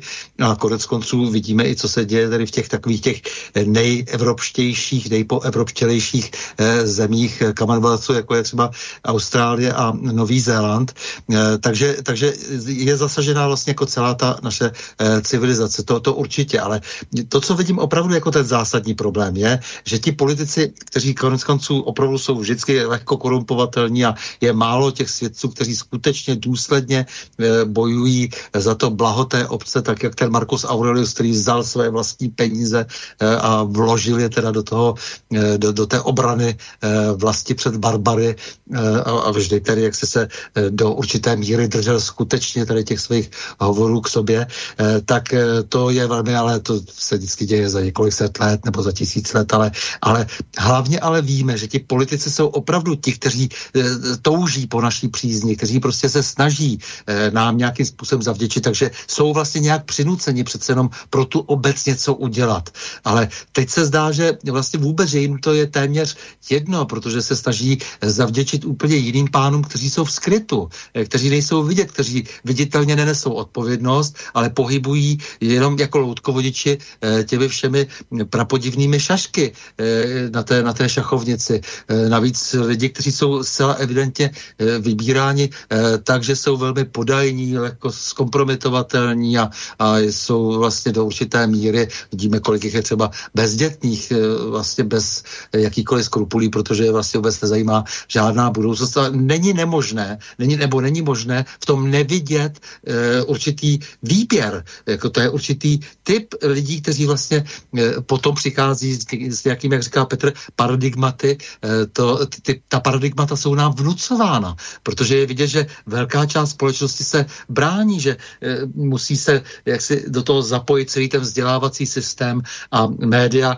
kde jako musím říct, se opravdu vyseknout poklonu, proto jsem jako e, to, tě, vstoupil trošku do, ty, do té řeči, že už vím, čeho je vlastně Petr prezident. On je prostě těch skutečných mediálních analytiků, protože já se ho vážím za to, jak každý týden velmi pečlivě monitoruje a upozorňuje na všechny možné průšvihy. Mediální to tady nedělá prakticky v té republice nikdo. To skutečně jako to, co, to, co dělá v těch svých článcích eh, každý týden, kde prostě je eh, naprosto patrné prostě to, že ti eh, lidé vlastně spolupracují, ať už tedy skrze autocenzuru a, a nebo skrze v podstatě jaksi uvědomělé chování, že vědí, že prostě když budou zařezávat a když když budou jak se, se chovat eh, tak, jak se to od nich vyžaduje a opakovat všechny ty bláboly um, ideologické, které se týkají teda té liberální demokracie a podobně a všech těch uh, podivných genderových ideologií a tak dále, tak dále, takže se budou mít jakž takž, jakože alespoň budou nějakým způsobem uh, placeni.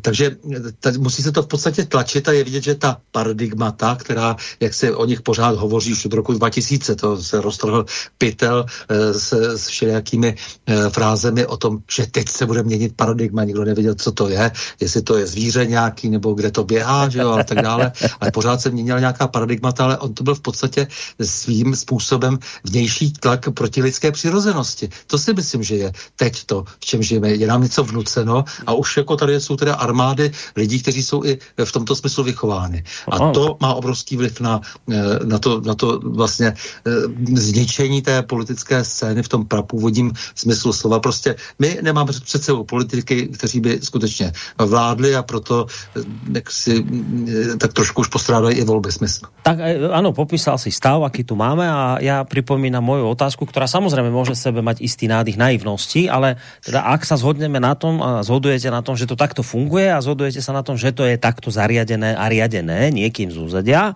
tak ja sa len teda pýtam, prečo by to ten niekto z úzadia takto robil, prečo by mu vyhovovalo, aby zničil svet, ktorý sme doteraz poznali, kde sa naozaj už teda môže to znieť idealisticky, ale skutočne môžeme to tak povedať, kde sa v tom právo, ľavo, Eh, konzervatívno, liberálnom náhľade na svet hľadali nejaké najlepšie riešenia, že tam tie názory o seba narážali a povedzme sa separovala nejaká tá pravdivosť potom na základe týchto zúrivých diskusí, že komu by vyhovovalo tento systém zlikvidovať? Kto je ten a čo by tým sledoval? Vždy to je přece, jak, jak si patrně lidé to říkají velmi otevřeně, ať už je to Klaus Schwab ve svém eh, resetu, eh, nebo jsou to, je to už dávno římský klub, který opakuje neustále, že nás, nebo opakoval dost dlouho, dnes už to převzali jaké jiné instituty a instituce, že, eh, že je nás příliš mnoho, že je prostě se v podstatě, to je v podtextu s námi nějakým způsobem vypořádat. Takže vlastně se všechny ty spory, které se, nebo respektive i ta snaha, jak tedy získat ještě více která je přirozená pro ty eh, všechny dravce, pro ty všechny oligarchy eh, globální. Jak se tedy dostat k tomu majetku, tak ten proces je tady eh, jasně spočívá v tom, že prostě musí schudnout zbytek společnosti, že jo? nebo respektive pokud možno, dokonce kdyby se ho podařilo, kdyby se podařilo velkou část té společnosti zničit, velkou část populace, tak by to bylo ideální, protože by bylo víc hned prostoru na světě a pokud v tom procesu, a to se tedy děje po celou tu dobu například covidovou zvednou velmi intenzivně, pokud tedy by se podařilo tímto způsobem přemístit velkou část majetku do těch rukou, které dnes již ovládají třeba 50% světového majetku, no tak samozřejmě pro ně to znamená ještě silnější vládu. Takže to logiku svou má a nejlépe, který samozřejmě, když se po vzoru tedy staré římské politiky, jak si divide et impera, tedy po vzoru tedy rozděl a panuj rozeštvou zvláště nějaká etnika, která jsou vzdálená od jejich sídel na všelijakých ostrovech a, a vlastně jako, který jim umožňuje, ale zase ta, ta jejich, ta jejich tedy, ten jejich disponibilní kapitál jim umožňuje pohybovat se prostě kdekoliv eh, po světě, eh, odkud vlastně mohou jak si pozorovat, jak se něco někde ničí a zase se sami někde, někde schovat a doufat, že jak si na ně nedojde. Eh, já doufám, že se samozřejmě třeba přepočítají, ale ten kalkul je jednoznačný. Mít ještě více, ta, ta touha prostě vlastnit je tady velmi, je, je tady velmi silná a zároveň ještě větší touha je tady je pomoci. No a ta moc samozřejmě to, k tomu vedou ty velké majetky. No, uh, Petře, nepopustil teraz eh, len toto, že či nepopustil teraz prezident asociácie nezávislých médií příliš úzdu svojej konšpiračnej fantázii? Já myslím, že pan prezident žádné konspirační fantazie nemá. Prostě popisuje věci tak, jak je chápe, jak je vidí, jak jim rozumí a já si, eh, já si dávám velký pozor, abych ho dobře a pozorně poslouchal, protože často má pravdu. Eh, pane prezidente, neposlouchat, jo? Eh, ne, já bych tomu dodal jednu, dodal jednu poznámku, eh, která možná, možná na rozdíl od mých obvyklých pesimistických nálad tomu dodá nějaký trošku optimističtější rozměr. Oni to tak činí, jak to popisuje Standa. Samozřejmě je to tak, Máme k tomu řadu důkazů z minulosti, ze současnosti. Eh, ano, jde o moc, jde o ekonomickou moc, o politickou moc, o ovládnutí ostatního obyvatelstva, možná dokonce i o, o jeho redukci, jenže účelovou. Ale tahle tendence má dvě vady. Za prvé, když se účelově sníží e, obyvatelstvo, tak Eh, to bude mít dopad v tom, že se též sníží počet lidí, kteří budou schopni něco produkovat. My jsme v éře, která je posmrně, tak jak je hezky nazývána, érou služeb, érou zážitků, érou, eh, co já vím, hedonismu. Eh, jenom se tam nikde nemluví o tom produkování, o tom, je, kde se bere ten hrubý národní produkt, kde se bere to národní bohatství, který je potom konzumováno. To jako je jeden problém. Takže tady se prostě stále a možná i dokonce cíleně, a nechci být ten konspirační konkurent panu prezidentovi, eh, možná se jako cíleně směřuje k tomu, abychom eh, jako neprodukovali, abychom eh, nebyli producenty hodnot. No jo, ale jaké hodnoty, z jakých hodnot potom ti budoucí vládcové chtějí žít, když se žádné nevyprodukují, protože tady nebudou lidé kvalifikovaní a ochotní k tomu je, je produkovat. To je věc jedna. A e, druhá, a ta je ekonomická. A druhá ekonomická věc je ta, že taky, když se zredukuje e, lidstvo, tak se taky zredukuje e, počet lidí, kteří jsou konzumenty. Jestliže my produkujeme já si pamatuju z dětství, jak jsme se učili v dějepise, že ti zlí kapitalisté v Americe ty pomeranče, které byly v nadprodukci, místo aby je rozdali černým dětem, tak je házeli někde u přístavu do moře. Že to je fakt strašný, jo, a, a že, že to je nehumání. No, ono to samozřejmě je nehumání a fakt je to strašný, ale je to jeden z principů, na kterým stojí tenhle ten, tenhle ten e, produktivní režim, No ale problém je, že teda musíme sehnat ty konzumenty, musíme sehnat ty lidi, kteří budou koupě schopní. A jestliže budeme eh, decimovat ekonomicky, ať už skrze ceny energií, skrze ceny plynu, skrze, skrze všechny ostatní životní náklady, jak to teď vypadá, a velmi radikálně a rapidně, budeme decimovat obyvatelstvo, tak budeme především decimovat jeho koupyschopnost.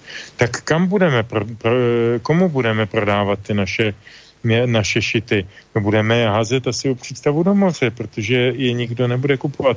Proto si myslím, že tahle tendence je absolutně sebevražitná. No, chlapci moji český, pojďme my si hádám zahrať niečo, lebo Čas nám uteká. To už, tě, to už jsme tě tak dostali? Nie, nie, to, to vůbec není dostaním. To je jedině čistě tým, že sa pozerám na hodiny a ty mi ukazují 22 hodín a, a to tak je presne po pol hodinke, keďže si hráme, tak som teda oznámil, že by sa patrilo zahrať si niečo a keď si mal slovo, tak som ťa chcel hneď tak zase vyzvať, že, že pokračuj. a daj písničku. Další písnička z nové desky Vladimíra Mišíka se jmenuje Anděle a je to zhudebněná báseň opět od Jana Skácela. Je dobré poslouchat velmi pozorně ten text. Je krásný. A opět věc, když si si tak říkajíc sadl na zadek. Tak? Když si to pošúval. Dobré, tak poďme na to.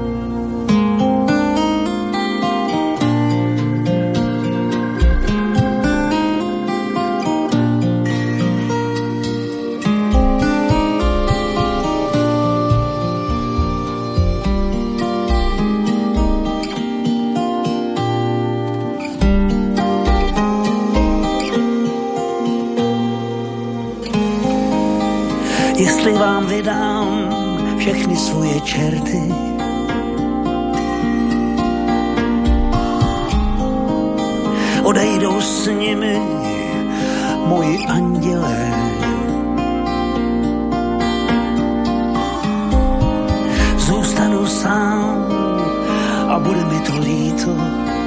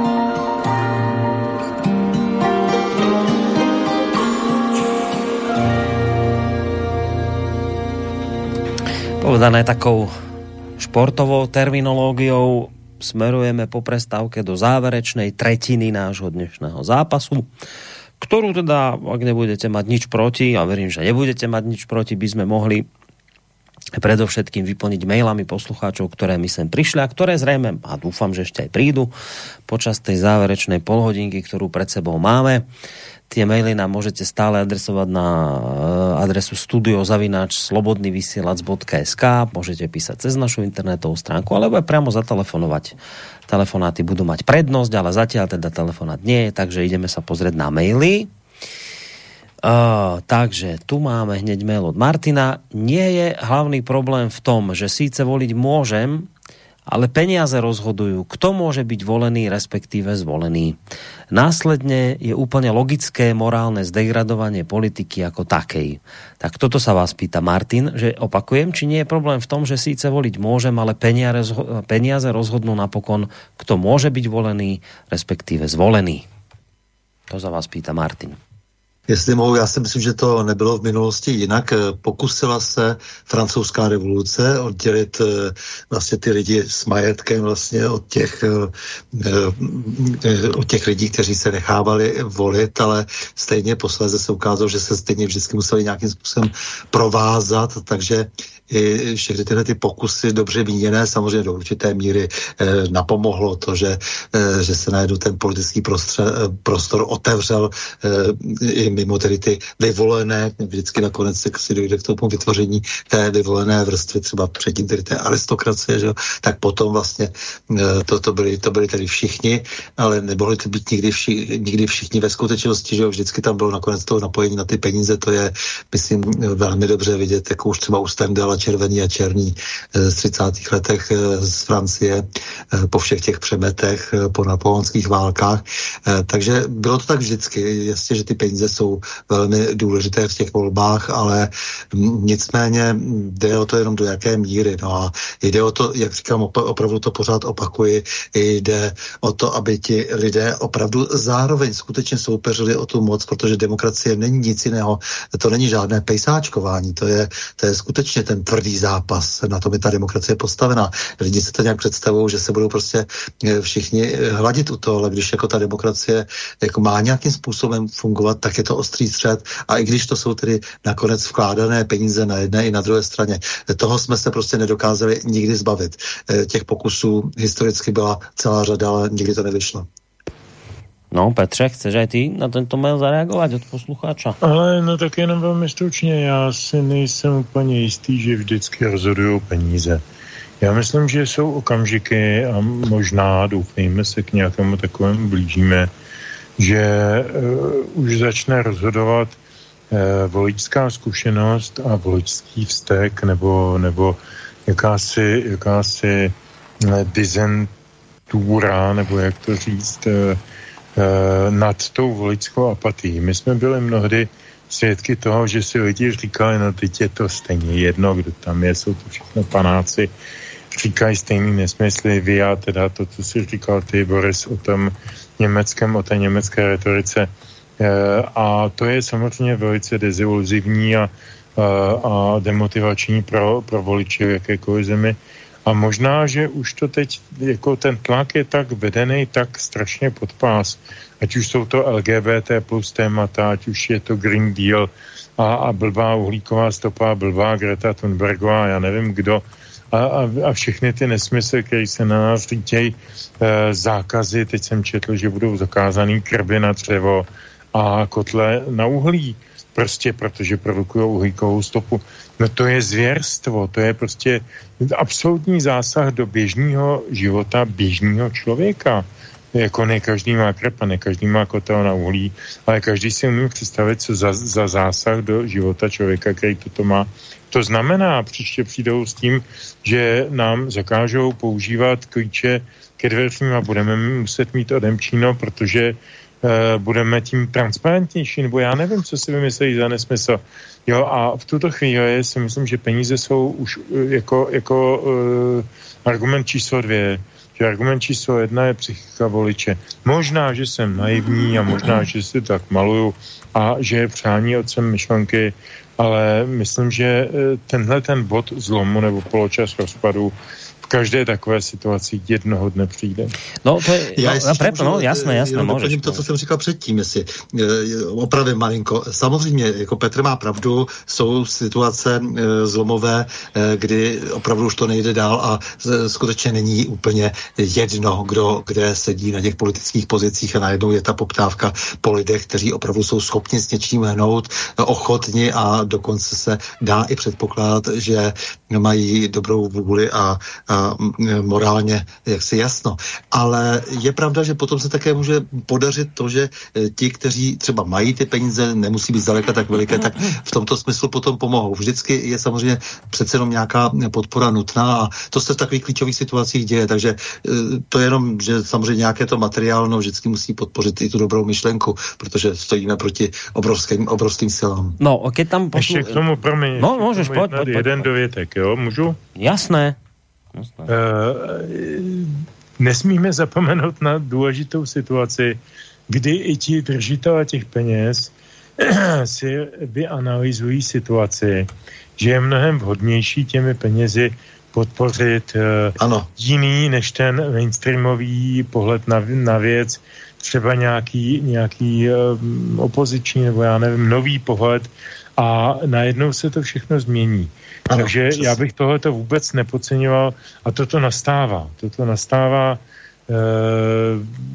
uvidíme, jak to bude v těchto volbách, ale tohle to je aspekt, který bych nepodcenil. No to je právě vec, na kterou som sa chcel ako keby opýtať trošku, lebo my tu tiež často varu, varujeme, hovoríme poslucháčom, že, že, že a, a tak nakoniec aj ten článok, z ktorého som tu citoval, volá, že, že slobodné voľby v neslobodnej spoločnosti, že, že pozor, vy ste naozaj slobodní v tom, keď idete do tej volebnej miestnosti, vy sa môžete slobodne rozhodnúť, či tam pôjdete, alebo tam nepôjdete, vy môžete ostať slobodne sedieť doma, alebo môžete i slobodne voliť.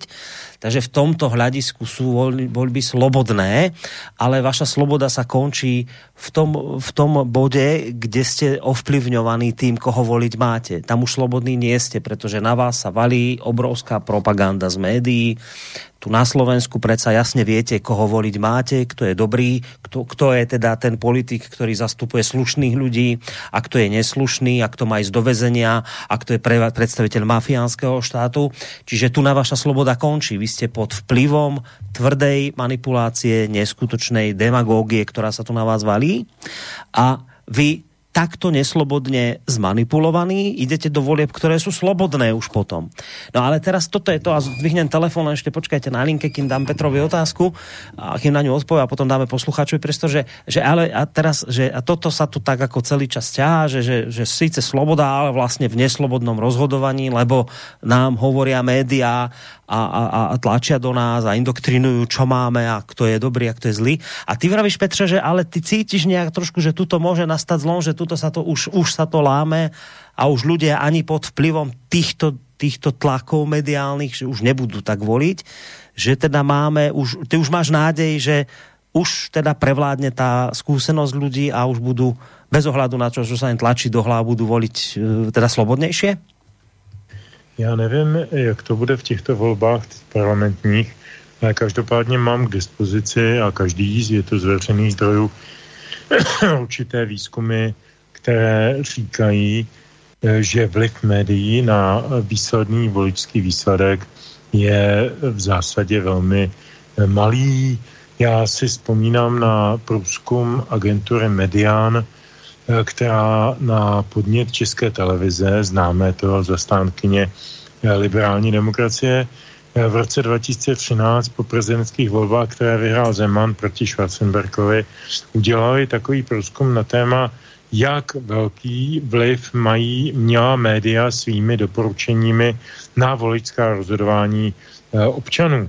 A ten, ti respondenti, byl to poměrně solidní vzorek, sociologicky validní, ti respondenti z nich vylezlo, že ten vliv byl jenom ve 13%.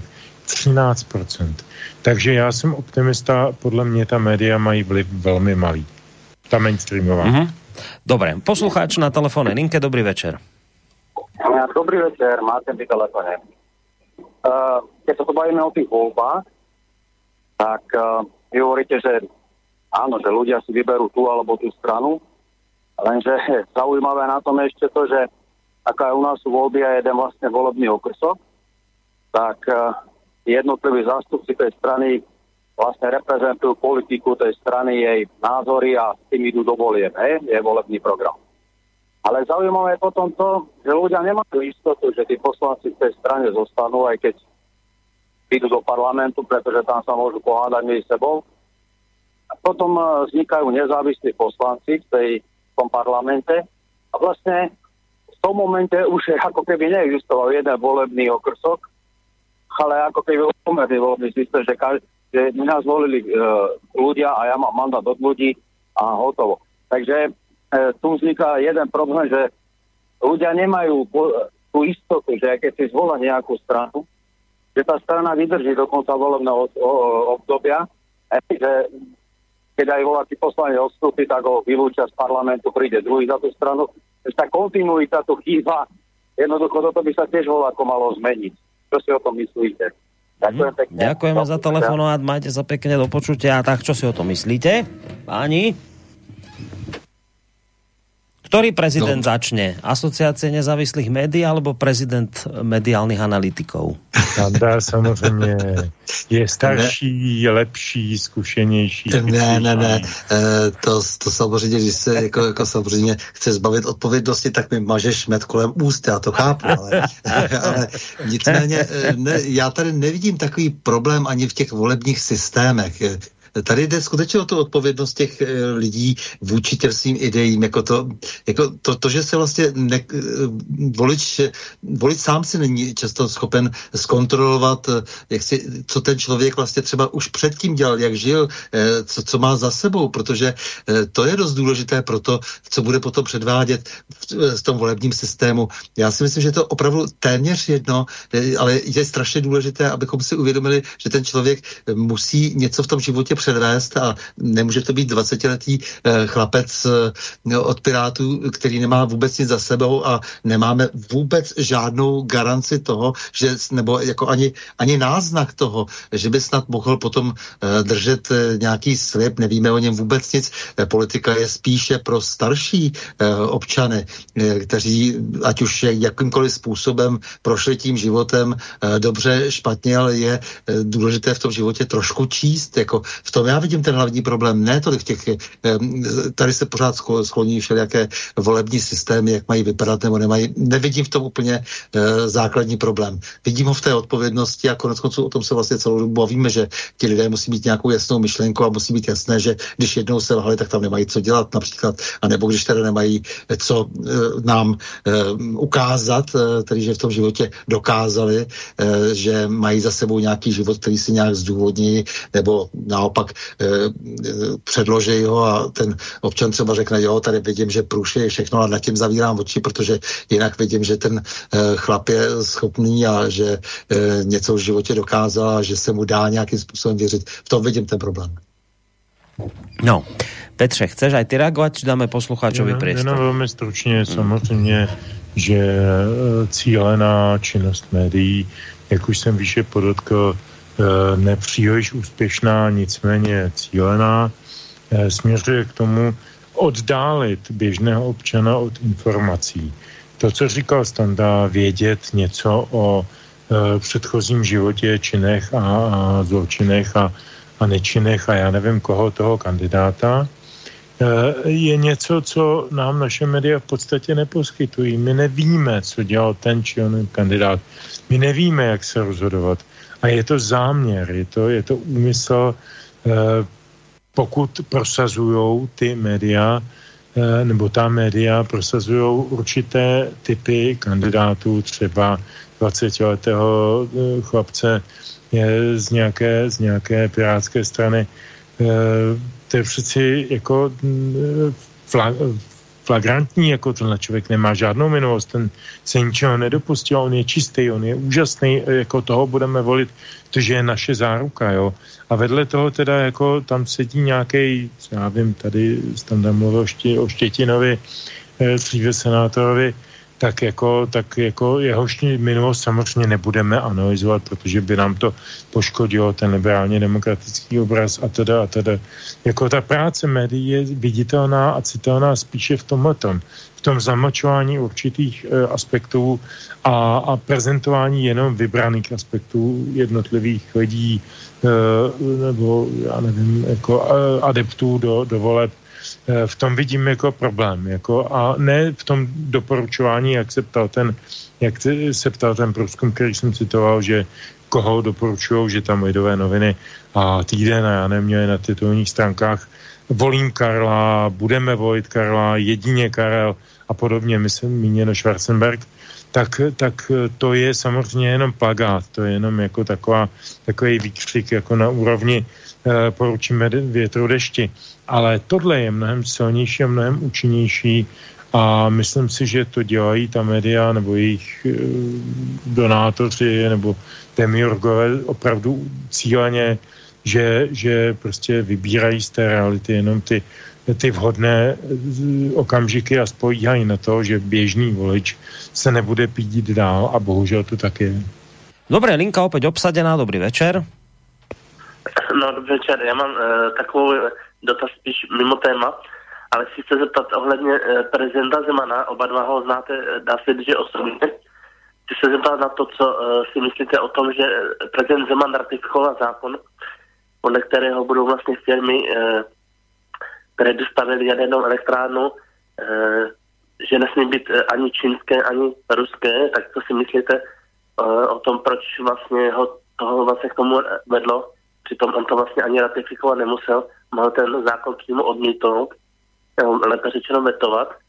A potom se chci ještě zeptat, co si myslíte o tom, kdyby se e, mandát prezidenta, a vidíme to na zdravotním stavu momentálně prezidenta Zemana, ale viděli jsme to, nebo e, dá se říct, že u zdravotního stavu i Ludvíka Svobody, ale Ludvík Svoboda spíš nechtěl odejít z toho důvodu, že nechtěl, aby se tam dostal Gustav Husák, protože věděl, co je zač, že by asi začal Pendřikový zákon a tak dále. Takže to si myslíte o tom, že byste snížil mandát třeba z pěti let na tři roky. To je vše, díky za tím. Ďakujeme pekne poslucháčovi z Brna, ktorý očividne sa trápi toho času s nejakou drobnou virózou. Veríme, že bude čoskoro v poriadku. No, tak len teda k tej prvej otázke doplním, že sa jedná samozrejme o, elektrár, o dostavbu elektrárne Dukovany. Túto informáciu zdieľali sme aj my a musím povedať, že sa teda nestretla s nejakými veľmi pozitívnymi reakciami smerom k prezidentovi Zemanovi za toto, že to ratifikoval, že to podpísal, že Rusia a Číňania budú z dostavby vylúčení zákonne. No tak pýtal sa poslucháč, čo si o tomto myslíte jeho kroku? Teraz môže začať kľudne mladší občan této relace. Tak mladší, mladší, ano. ano tak Duševně mladší by mohl začít Už jsem se Zase je na to stálo, vidíš, ty si. Ne, ten, ne, ten má, Petr má prostě takovou spoustu fin připravených, jak jasně, to člověk musí být pořád ve střehu. jasně, ne, tak jako samozřejmě tohoto je naprosto uh, účelová záležitost, které moc nerozumím. Uh, nelze země dostat nějakou finální odpověď, proč to Miloš Zeman udělal. Eh, ano, jak říkal pan poslucháč, eh, eh, já Miloše znám hodně dobře, hodně dlouho, od roku, od roku 1999 nebo 2000, i v době, kdy, kdy, já už jsem to tady v té relaci říkal párkrát, ale je třeba to připomenout, že jsem trošku jaksi v kolizi zájmu, protože i v době, kdy on nebyl v politice, tak já jsem ho navštěvoval, byli jsme na Mechalupu 20 km od sebe, takže vzít kolo, vzít flašku vína, vzít šišku salámu na záda, jet do Nového Veselí a tam strávit krásný odpoledne, úžasnou, zajímavou, inspirativní debatou s člověkem, který je sečtělý a zajímavý a chytrý, to, to dávalo člověku velkou sílu. E, a od doby, kdy se Miloš stal znovu prezidentem, tak, eh, tak eh, se také vídáme, byť méně často a, a v oficiálnějších prostorách. Ehm, víte, já někdy mu špatně rozumím. Eh, třeba když v roce 99 vyhlásil jako tehdejší premiér podporu humanitárnímu bombardování Bělehradu, tak to jsem mu vyčítal velmi dlouho a velmi, velmi jsem s tím nesouhlasil našel v sobě jistou statečnost, když to před nedávnem odvolal, tuhleto své vyjádření. Proč udělal tohleto, vůbec nevím, jestli to bylo na základě nějaké vnitřní dohody s premiérem nebo s někým, nebo s, se zástupci Evropské unie, nebo buchví, buchví, co zatím bylo. Nezeptal jsem se ho, neměl jsem tu příležitost, nemám na to vysvětlení, ale musím říct, že se mi to nelíbí. A ne proto, že je to politikum, ale proto, že Rosatom je jediná firma, která umí dostavět Dukovany v té technologii, která je tam užitá. To v žádném případě neumí Westinghouse ani nikdo jiný. Prostě nemají tyhle ty technologie, nemají tyhle zkušenosti. Westinghouse byl mezi tím i v konkurzu a, a teda a teda a teda. Prostě je to, je to politikum, je to zbytečný politikum, protože jde proti zájmům naší ekonomiky, my potřebujeme ty Dukovany dostavět. Jako mimochodem jeden můj známý spočítal, že kdybychom opravdu chtěli dodržet takový ten evropanský slib, že zbavíme Evropu spalovacích motorů do roku 2030, takže bychom museli na ty, euroaut, na ty elektroauta vybudovat ještě tři temelíny. Jo, to je jako naprosto zůvěřilost, jo ale, ale zase jediný, kdo by to dokázal tou technologií, kterou, kterou to je uděláno, je zase ten Rosatom. Prostě je to jiná technologie a nemá v tom politika žádný, žádný místo, takže mně se tohoto opravdu nelíbí. No a potom ještě tam byla otázka ohledom toho mandátu, ale ještě Stando... Můžu, je... můžu k tomu No dobré, tak daj hneď, he, dobré, daj hneď aj na druhou otázku odpověď. Uh, pokud vím, tak pan prezident Havel ze svých když to dobře počítám, 13 let funkce, eh, teď to odhaduju, ale zhruba polovinu toho času strávil po nemocnicích a různých léčebných zařízeních mimo eh, přímý, přímý výkon funkce. Je, je mi to strašně líto, byl to hm, těžce nemocný člověk a, a, a byl opravdu vystaven velkému trápení zdravotnímu a, a vždycky mi ho bylo líto, kvůli tomu, bez ohledu na to, že jsem s ním nesouhlasil vůbec v ničem, ani v jednom slově, který vyslovil, Uh, ale prostě je to člověk a, a byl vystaven, jak říkám, špatnému zdravotnímu stavu. Uh, Miloš je vystaven špatnému zdravotnímu stavu až v poslední době, tím míním, řekněme, dva, tři roky.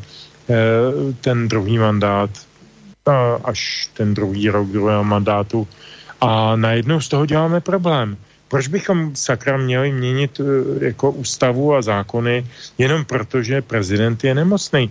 Jako pokud jsem si všiml, tak ten prezident je schopný neustále se vyslovovat k důležitým politickým věcem, komunikovat s politiky, komunikovat na evropské úrovni, na, na mezinárodní úrovni a to, že sedí na vozíčku, je jenom důkaz toho, že je nemocný. Pokud si pamatuju, tak Franklin Delano Roosevelt byl jediný prezident Spojených států v dějinách, který byl zvolen do tří mandátu do tří volebních období a celou tu dobu seděl na tom vozíku. A byl to těžký alkoholik a byl to velmi nemocný člověk, ale jako byl, měl požívat takovou autoritu u, spojený, u občanů Spojených států, že prostě byl třikrát za sebou zvolen. Nedožil se konce svého třetího mandátu, byl nahrazen, ale to je vedlejší. Ten, ten eh, princip je o tom, že jestliže tomu prezidentovi funguje hlava, tak on ty nohy nepotřebuje na výkon své funkce. Proboha, už si to uvědomme a kádrovat někoho, ať už je to Zeman nebo Havel, jenom proto, se mu fungují plíce, játra, nevím co, nohy, eh, to je prostě, to je trapný a naskakujeme přesně na tu notu, kterou vytahují ti různí oponenti, různí e, e, PHOV a kolářové a tyhle ty lidi, co píšou o tom, že prostě Zeman není schopen výkonu funkce jenom protože je na vozejku. No, to je nesmysl. Sorry. Dobré, Stando, obě otázky aj na teba.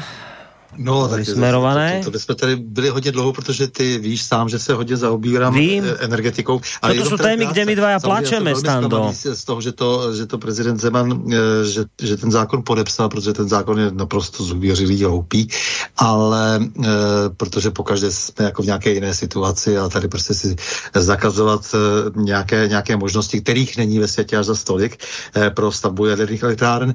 Ale chtěl bych podotknout ještě něco jiného. E, my teď tomu natáčíme různé pořady.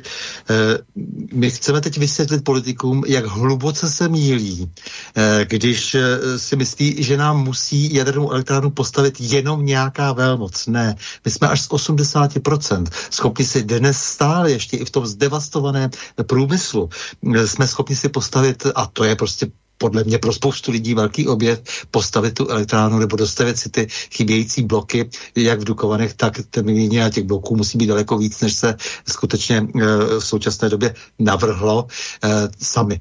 Sami jsme schopni si ještě pořád díky jadernému e, e, trojírenství e, Plzeň a po případě částečně ještě za pomoci dalších firm Vítkovice a ZVZ, Milesko a tak dále, tak dále.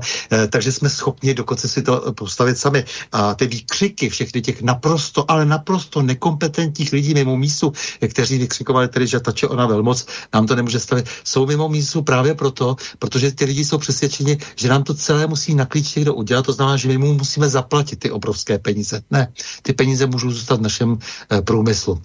Já e, bych to mohl rozvádět teď velmi dlouho, že co vlastně Rosatomu umí úplně nejlépe a je to opravdu dnes e, firma číslo jedna, takže se od ní dá nějaká tlaková No dobré, ale počkej, Stando, Stando. Ale to nebudu rozebírat. Stando, ale tam byla otázka, prepač, počkej, ale tam byla otázka na Zemana teraz. Kto no, to? ano, teď no. se k němu vrátím. Jako, no. Jenom jsem chtěl jako uvést ještě tyhle ty věci na pravou míru, že skutečně máme tenhle ten potenciál. Ale co se týče toho Miloše Zemana, já mám takový velmi intenzivní pocit, že on trpí jakousi obsesí. Nevím, je to, je to opravdu můj názor, jako tak dlouho už pozoruju. V poslední době strašně chce dát najevo, eh, že není až příliš nakloně nebo není nějakým agentem Ruska nebo Číny.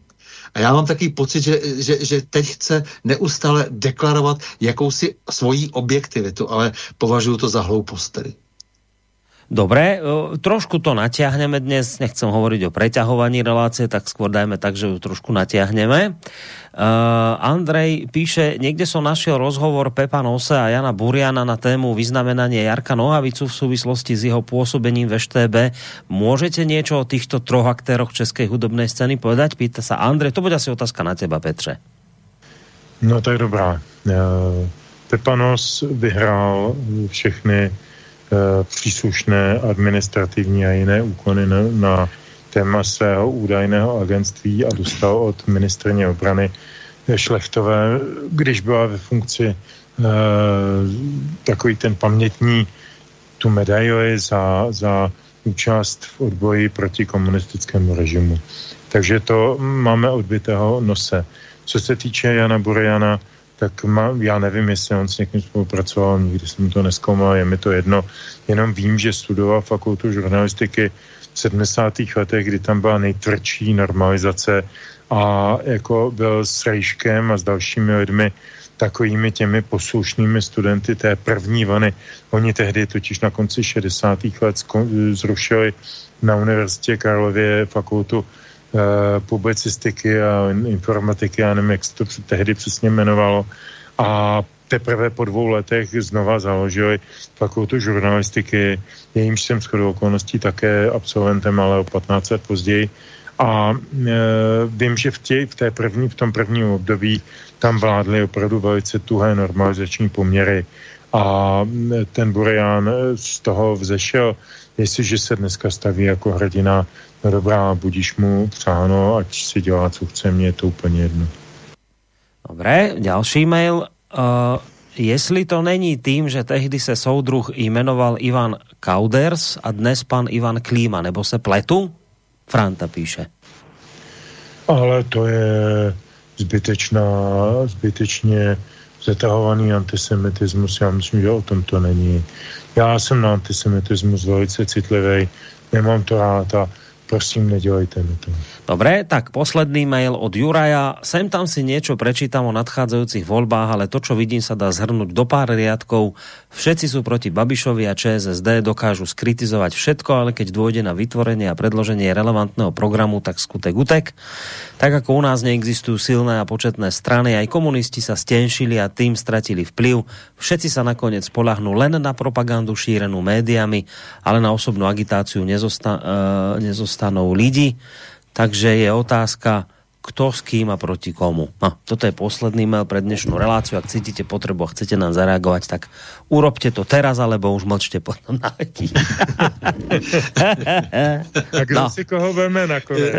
Ne, tak já, když teď hovořil Petr, tak aby jsme to nějak vyvážili.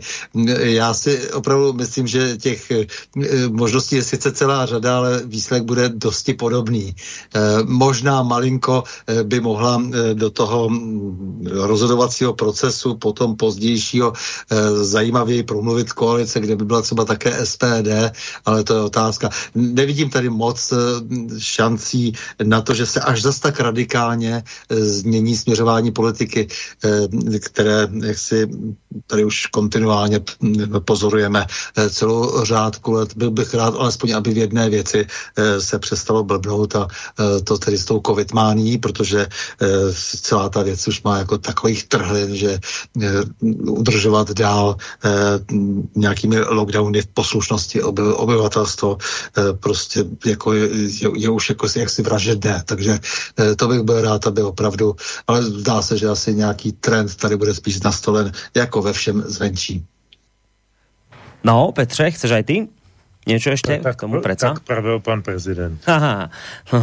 Nerob si ty srandu, začínali sme mi túto reláciu s jedným prezidentom, končíme ju s dvoma prezidentami, lebo ty si už dnes dostal titul prezident Čoho do mediálnych analytikov. A už, mu to, a už mu to prischne. To budeme pořád A vždy a budeme to... další a další tituly. A od dnes to už budeme stále používať, bez ohľadu na to, či s tým súhlasí, alebo nesúhlasí.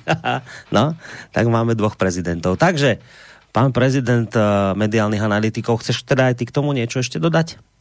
K tomu mailu od poslucháča. Já chci hlavně poděkovat všem našim posluchačům, kteří jsou tak aktivní, že nám volají, píšou a Eh, sdělují své imprese, protože pro mě třeba je to docela zajímavá zpětná vazba a hodně poučná, hodně, eh, já hodně dám na to, co si myslí lidi v tom smyslu, že tím jakoby cedím svoje vlastní představy nebo myšlenky a, a vážím si toho, když můžeme diskutovat, takže děkuji za všechny ohlasy.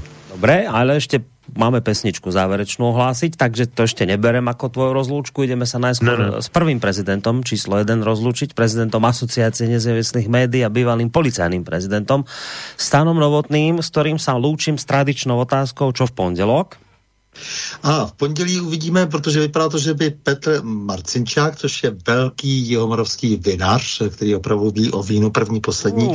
jsme dělali rozhovor, případně ještě jsem se domluvil také s Martinem Nezvalem, tak určitě jedno z těch pondělí bude hovorit jeden, druhé pondělí, druhý spisovatelem, tedy Martinem Nezvalem.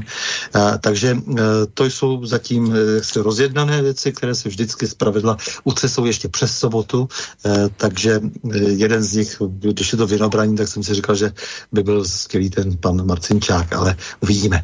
No tak já se samozřejmě taky loučím, připoju se k Petrovi, děkuji za, za, ty všechny dotazy eh, posluchačů, protože samozřejmě všichni také máme tendenci žít v nějakých bublinách a je velmi důležité, když eh, nám eh, ty bubliny někdo občas prorazí a, a jak si dá nám najevo, že jak si zdravý rozum je stále přítomen a že všechny ty teoretické úvahy, které které tady právě čteme v těch médiích, kde, jak Petr poznamenal, zas až takový vliv potom nakonec nemají, takže musí být narušeny. Takže děkuji za tu, za tu interakci, takže ještě jednou eh, naslyšenou, milí a vážení eh, posluchači. No a samozřejmě kamarádi drazí.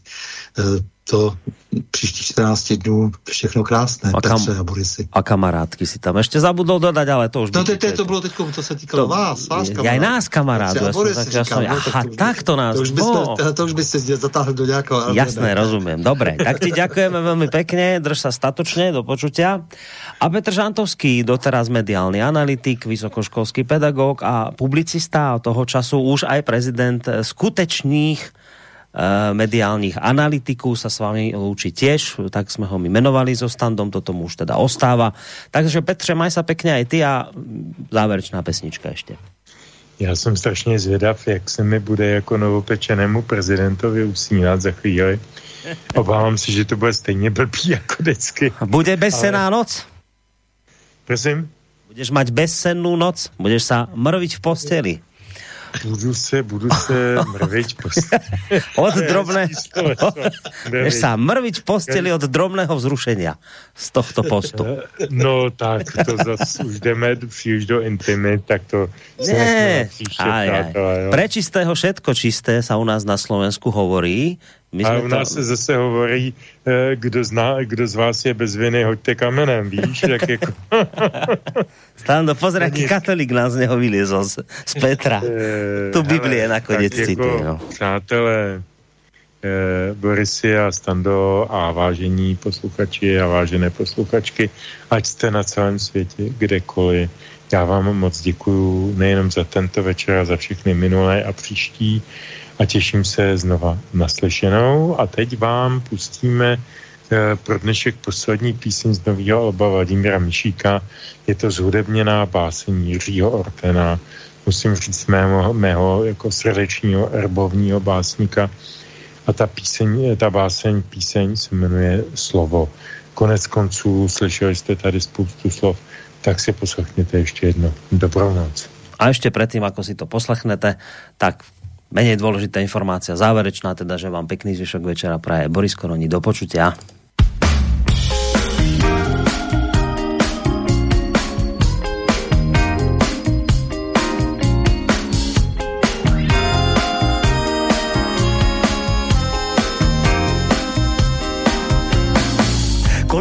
Kolem nás bude pak jen černý závoj noci Poznáš ho i v té tmě po vrávoravých krocích. Až rozbolí se zas, co dávno přebolelo